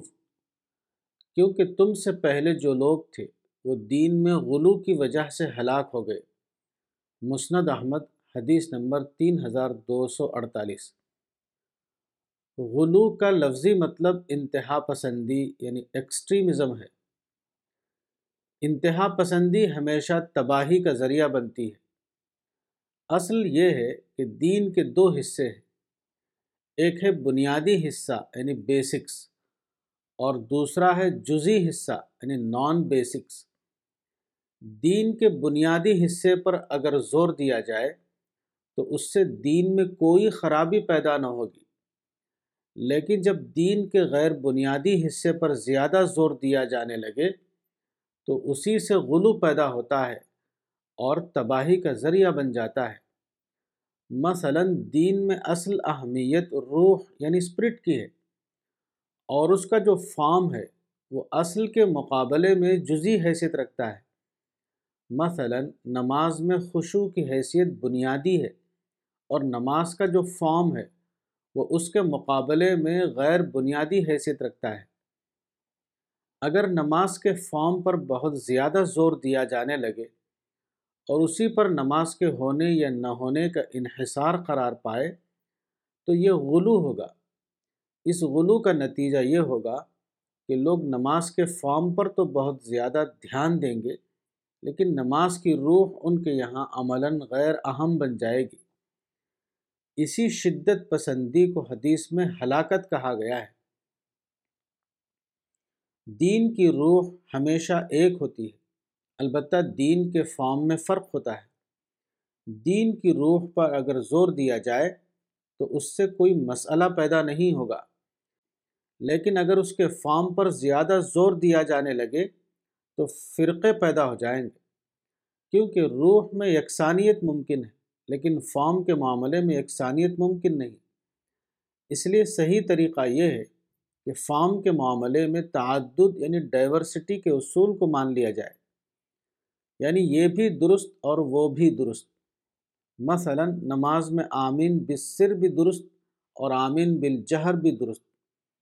مصافحہ میں ایک ہاتھ سے مصافحہ کرنا بھی درست اور دو ہاتھ سے مصافحہ کرنا بھی درست وغیرہ۔ اگر فارم میں تعدد کے اصول کو مان لیا جائے تو دین میں کبھی فرقہ بندی نہیں ہوگی۔ الرسالہ، اپریل دو ہزار سترہ، مولانا وحید الدین خان، صفحہ نمبر سینتیس۔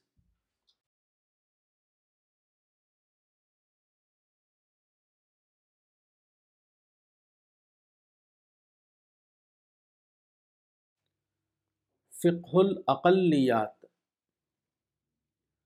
موجودہ زمانے میں تحریر و تقریر کے مختلف موضوعات پیدا ہوئے۔ ان میں سے ایک وہ ہے جس کو فقہ الاقلیات کہا جاتا ہے۔ یعنی جو مسلمان کسی ملک میں اقلیتی گروہ یعنی مائنارٹی کمیونٹی کی حیثیت سے رہتے ہیں۔ ان کے مسائل اور ان کا اسلامی حل۔ اس موضوع پر کثیر تعداد میں مضامین لکھے گئے ہیں اور مستقل کتابیں شائع کی گئی ہیں۔ مثلا ڈاکٹر یوسف القرداوی کی کتاب فی فقہ الاقلیات المسلمہ، دارالشروق، مصر دو ہزار ایک، صفحات دو سو۔ مسلم اقلیت کا لفظ ظاہر کرتا ہے کہ مسلمان دوسروں کے مقابلے میں کم ہیں۔ یہ ذہن مزید اضافے کے ساتھ مسلمانوں کے اندر دوسروں کے خلاف شکایتی ذہن پیدا کرتا ہے۔ اس کا آخری نتیجہ یہ ہوتا ہے کہ مسلمانوں کے اندر سے دعوتی ذہن کا خاتمہ ہو جاتا ہے۔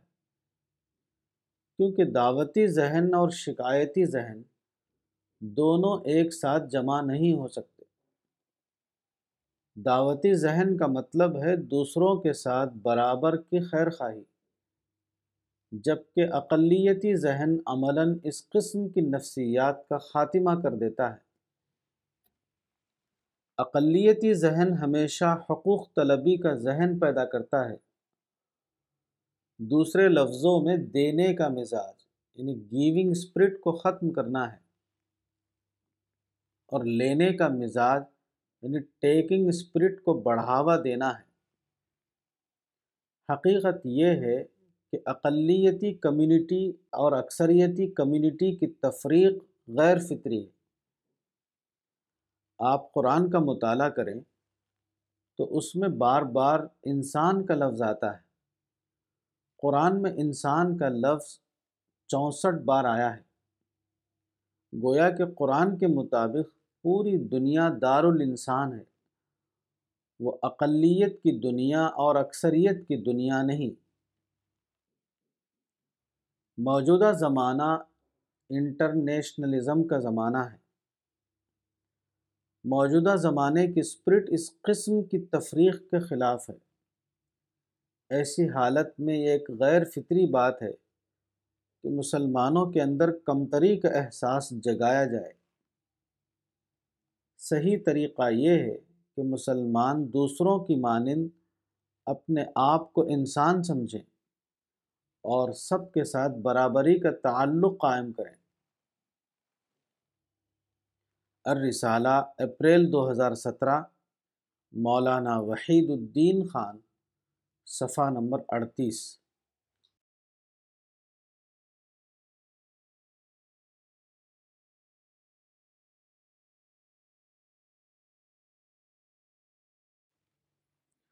عورت کی تخلیق۔ عورت کے بارے میں ایک روایت حدیث کی مختلف کتابوں میں آئی ہے۔ ایک روایت کے الفاظ یہ ہیں، انما مثل المرأة كالضلع ان اردت اقامتها کسرت و ان تستمتع بها تستمتع بها وفيها عوج، فاستمتع بها على ما كان منها من عوج. صحیح ابن حبان، حدیث نمبر چار ہزار ایک سو اسی۔ یعنی بے شک عورت کی مثال پسلی جیسی ہے۔ اگر تم اس کو سیدھا کرنا چاہو تو وہ ٹوٹ جائے گی۔ اور اگر تم اس سے فائدہ اٹھانا چاہو تو فائدہ اٹھاؤ گے۔ اور اس کے اندر ایک ٹیڑھ ہے۔ بس تم اس سے فائدہ اٹھاؤ۔ اس کے باوجود کہ اس کے اندر ٹیڑھ ہے۔ اس روایت میں استمتاع کا لفظ آیا ہے۔ استمتاع کا لفظی مطلب ہے فائدہ اٹھانا۔ یہاں استمتاع سے مراد وہی ہے جس کو دوسرے الفاظ میں بذریعہ ایڈجسٹمنٹ فائدہ اٹھانا کہا جاتا ہے۔ یعنی اگر تم عورت کے ساتھ ریاکشن کا طریقہ اختیار نہ کرو، بلکہ اس کے ساتھ ایڈجسٹ کرتے ہوئے زندگی گزارو، تو تم کامیاب رہو گے۔ اس حدیث میں ضلع یعنی ٹیڑھ کا لفظ تمثیل کے معنی میں آیا آیا ہے۔ اس سے مراد ہے عورت کا فطری طور پر جذباتی یعنی ایموشنل ہونا۔ حدیث میں شادی شدہ زندگی کا ایک کامیاب اصول بتایا گیا ہے۔ خالق نے عورت کو مرد کے ساتھی یعنی پارٹنر کے طور پر پیدا کیا ہے۔ لیکن مصلحت کا تقاضا تھا کہ عورت کے اندر سینٹیمنٹل مزاج رکھا جائے۔ اس مزاج کی بنا پر عورت کے اندر برداشت کا مادہ کم ہوتا ہے۔ وہ خلاف مزاج بات پر جلد جذباتی ہو جاتی ہے۔ مرد کو چاہیے کہ جب وہ دیکھے کہ عورت کسی معاملے میں جذباتی ہو گئی ہے، تو مرد اس کو عورت کی فطرت کے خانے میں ڈال دے۔ مرد ایسا نہ کرے کہ وہ اس کے جواب میں خود بھی جذباتی انداز اختیار کرے۔ اسی کو ایڈجسٹمنٹ کہا جاتا ہے۔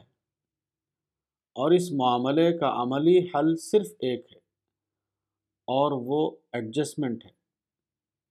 مرد کو چاہیے کہ وہ زندگی کو کامیاب بنانے کے لیے اس معاملے میں ایک طرفہ طور پر ایڈجسٹمنٹ کا طریقہ اختیار کرے۔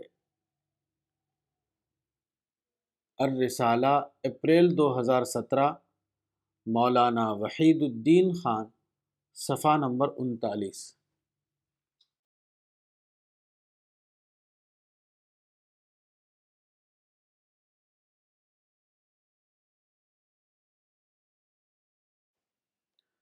غلطی کا اعتراف۔ غلطی انسان کی صفت ہے۔ To err is human. عام طور پر لوگوں کا مزاج ہے۔ کہ وہ اپنی غلطی کا کھلے انداز میں اعتراف نہیں کرتے۔ طرح طرح کے الفاظ بول کر وہ اس کی صفائی پیش کرتے رہتے ہیں۔ یہ عادت بہت زیادہ عام ہے، مگر یہ ایک مہلک عادت ہے۔ غلطی کا اعتراف اتنا زیادہ مفید ہے کہ اگر لوگ اس کو جانیں تو وہ اس کو اپنی ذہنی ارتقاء کے لیے ایک سنہری موقع یعنی گولڈن چانس سمجھیں۔ اور ایک لمحے کی تاخیر کے بغیر فوراً کہہ اٹھیں کہ میں غلطی پر تھا۔ اے واز رانگ جب آپ یہ کہتے ہیں کہ میں غلطی پر تھا، تو آپ اپنے ذہن کو ایک سگنل دیتے ہیں۔ یہ سگنل کے علم کے بہت سے گوشے ایسے ہیں۔ جہاں تک ابھی تمہاری پہنچ نہیں ہوئی۔ یہ سگنل آپ کے ذہن کو مثبت سمت میں متحرک کر دیتا ہے۔ اس طرح آپ کے لیے ذہنی ارتقاء یعنی انٹلیکچول ڈیولپمنٹ کا دروازہ کھل جاتا ہے۔ حقیقت یہ ہے کہ ہر ہر بار جب آپ یہ کہتے ہیں کہ میں غلطی پر تھا تو ہر بار آپ اپنے ذہنی ارتقاء کے لیے ایک تخلیقی دروازہ یعنی کریٹو ڈور کھول دیتے ہیں۔ آپ اپنے اندر ایک ایسا فکری عمل یعنی انٹلیکچول پروسیس جاری کر دیتے ہیں، جو کسی اور طریقے سے جاری نہیں ہو سکتا۔ اس اعتبار سے غلطی کا اعتراف کرنا ایک موقع یعنی اپرچونٹی کو استعمال کرنا ہے۔ اور غلطی کا اعتراف نہ کرنا ایک موقع کو کھو دینا ہے، جو دوبارہ کبھی آنے والا نہیں۔ غلطی کا کھلا اعتراف کرنا اس بات کی علامت ہے کہ آدمی کے اندر توازو یعنی ماڈسٹی کا مزاج ہے اور توازو اپنے آپ میں ذہنی اور روحانی ارتقاء کا ایک عظیم خزانہ ہے۔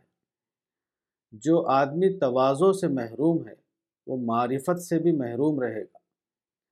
توازو سے محرومی آدمی کے اندر ذہنی جمود یعنی انٹلیکچول اسٹیگنیشن پیدا کر دیتی ہے۔ اور توازو کا مزاج آدمی کے اندر ذہنی ارتقاء کے دروازے کھول دیتا ہے، حتیٰ کہ کوئی دروازہ اس کے لیے بند نہیں رہتا۔ الرسالہ، اپریل دو ہزار سترہ، مولانا وحید الدین خان، صفحہ نمبر چالیس۔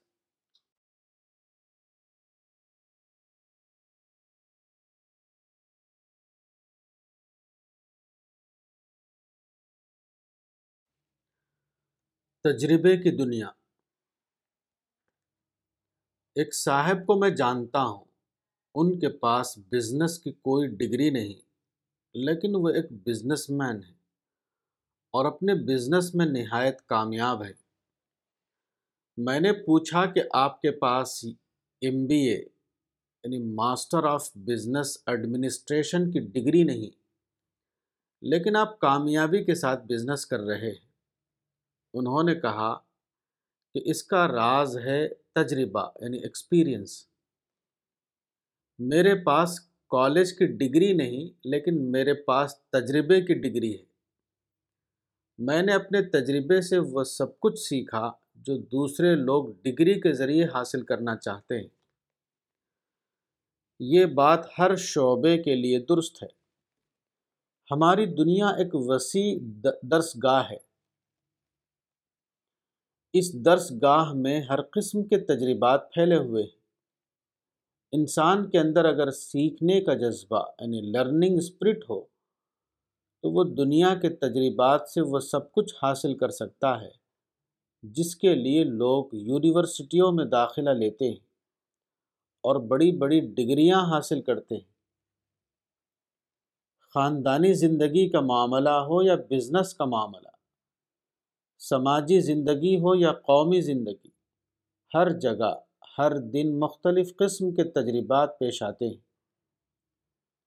اگر آدمی کھلے ذہن کے ساتھ زندگی گزارے اور تجربات سے سبق سیکھے، تو وہ ہر شعبے میں کامیاب زندگی گزار سکتا ہے۔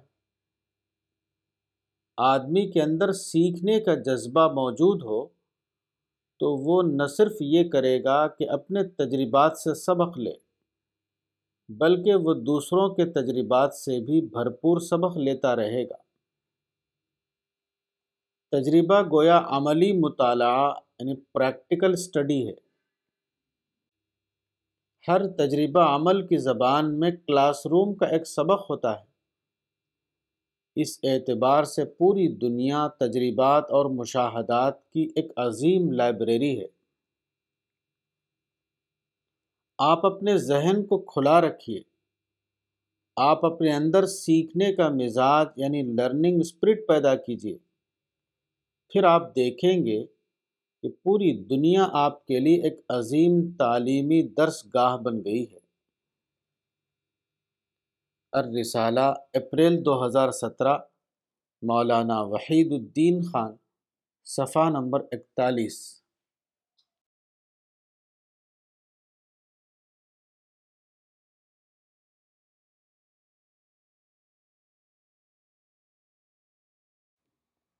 دیباچہ زیر نظر کتاب راقم الحروف کی ان تحریروں کا مجموعہ ہے۔ جو ماہ نامہ الرسالے میں سوال و جواب کے کالم کے تحت چھپتے رہے ہیں۔ اس مجموعے کو برادرم استفا علی صاحب نے کولکتہ ٹیم کے تعاون سے تیار کیا ہے اور کولکتہ ٹیم اس کو اپنے اہتمام کے ساتھ اس کو شائع کر رہی ہے۔ ان لوگوں کی یہ کوشش بلا شبہ ایک مستحسن کوشش ہے۔ میری دعا ہے کہ اللہ تعالیٰ ان تمام لوگوں کو اس کام کے لیے جزائے خیر عطا فرمائے۔ اور اس کے پڑھنے والوں کے لیے یہ مجموعہ ان کی زندگی کے لیے مفید ثابت ہو۔ آمین۔ سوال و جواب کا طریقہ بہت قدیم طریقہ ہے۔ یہ طریقہ اپنے اندر بہت سے فوائد رکھتا ہے۔ سوال کرنے والے کے لیے بھی اور جواب دینے والے کے لیے بھی۔ حقیقت یہ ہے کہ سوال و جواب ایک باہمی تعلم یعنی میوچول لرننگ کا طریقہ ہے۔ اس طریقے میں سائل اور مجیب دونوں کے لیے یہ موقع ہوتا ہے کہ وہ مزید مطالعے کے ذریعے اپنے علم میں اضافہ کریں وہ زیر بحث مسئلے کے نئے گوشوں کو دریافت کریں۔ اس طرح یہ طریقہ طرفین کے لیے فکری ارتقاء یعنی انٹلیکچول ڈیولپمنٹ کا ذریعہ ہے۔ اسلام میں سوال کے بجائے تدبر اور تفکر پر زور دیا گیا ہے۔ حضرت خضر کے ساتھ حضرت موسیٰ جب سفر پر روانہ ہوئے تو حضرت خضر نے حضرت موسیٰ سے کہا، فلا تسألنی مالی فلا تسألنی عن شیئن. سورہ نمبر اٹھارہ، آیت ستر یعنی تو مجھ سے کسی چیز کے بارے میں سوال نہ کرنا۔ اس کا مطلب یہ نہیں ہے کہ سوال نہ کرو، بلکہ اس کا مطلب یہ ہے کہ ذہن میں کوئی سوال آئے تو پہلے غور و فکر کرو۔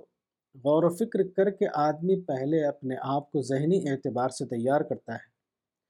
سوال کا جواب وہی شخص درست طور پر سمجھتا ہے جو پہلے سے اپنے آپ کو ایک تیار ذہن یعنی پریپیڈ مائنڈ بنا چکا ہو۔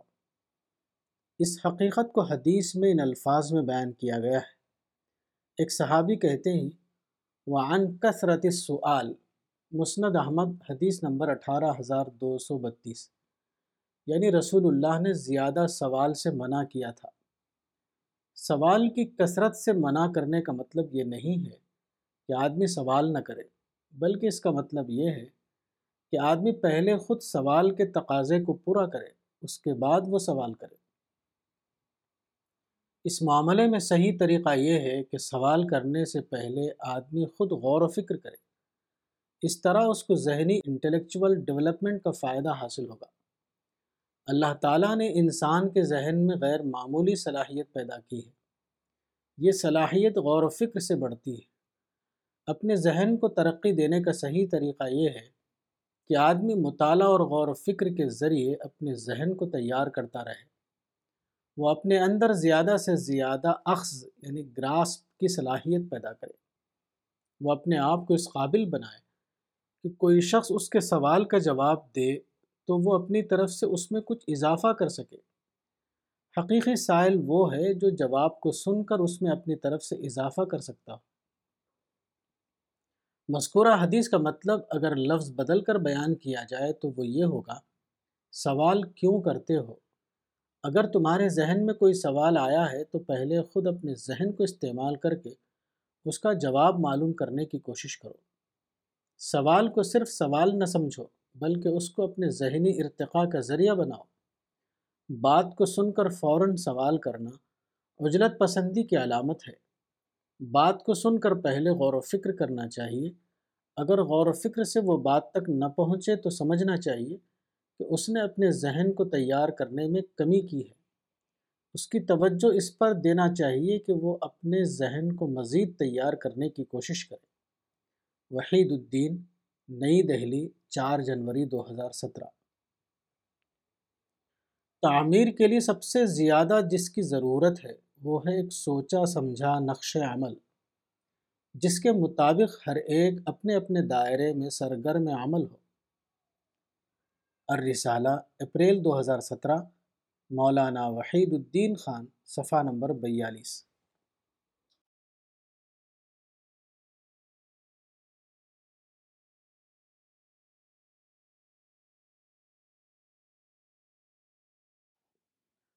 سوال و جواب۔ سوال قرآن کے مطابق حضرت ابراہیم نے بتوں کو توڑا، مگر سیرت سے معلوم ہوتا ہے کہ پیغمبر اسلام نے کعبے میں بتوں کی موجودگی کو نظر انداز کیا، جیسا کہ آپ نے بھی لکھا۔ قرآن کے مطابق تمام پیغمبر ہمارے لیے اسوا ہیں۔ اس اعتبار سے یہ فرق سمجھ میں نہیں آیا۔ وضاحت فرمائیں، عبدالعزیز ایڈوکیٹ، کپواڑہ، کشمیر۔ جواب، حضرت ابراہیم کی بت شکنی کا واقعہ دور دعوت کا نہیں ہے، بلکہ وہ اتمام حجت کے بعد کا ہے۔ اتمام حجت کا مطلب یہ ہوتا ہے کہ اب قوم میں کوئی ایمان لانے والا نہیں۔ جب کسی قوم کے بارے میں یہ نوبت آ جائے تو وہاں حالات کے اعتبار سے مختلف صورتیں اختیار کی جاتی ہیں۔ انتہائی صورت حال میں کبھی اللہ اس کے خلاف سرزنش کے طور پر کوئی کارروائی کر سکتا ہے یا پیغمبر کوئی صورت بطور آخری حجت کے اختیار کرتا ہے، جیسا کہ حضرت ابراہیم نے بتوں کو توڑنے کی صورت میں کیا۔ کسی قوم میں جب دعوت کے امکانات موجود ہوں تو وہاں بت شکنی جیسی انتہائی تدبیر کے بارے میں سوچنا بھی شریعت دعوت میں امر ممنوع ہے۔ آپ جس زمانے میں ہیں، ہر جگہ دعوت کے مواقع کھلے ہوئے ہیں۔ آپ کے اپنے علاقے میں بھی اور دنیا کے دوسرے علاقوں میں بھی۔ ایسی حالت میں آپ کے لیے جائز نہیں کہ آپ بت شکنی اور قتال کی اصطلاح میں سوچیں۔ آپ کو صرف پرام دعوت کی اصطلاح میں سوچنا چاہیے۔ دعوت کی آئیڈیالوجی ہمیشہ ایک رہتی ہے، لیکن طریقہ کار یعنی میتھڈ کا تعین حالات کے اعتبار سے ہوتا ہے۔ دعوت کا اصول یہ ہے کہ آخری حد تک مدعو کو اللہ کی طرف بلایا جائے۔ دور دعوت میں کوئی دوسری بات سوچنا بذات خود ایک مجرمانہ سوچ ہے۔ اس قسم کی سوچ کے لیے اسلام میں کوئی جواز نہیں۔ الرسالہ، اپریل دو ہزار سترہ، مولانا وحید الدین خان، صفحہ نمبر چوالیس۔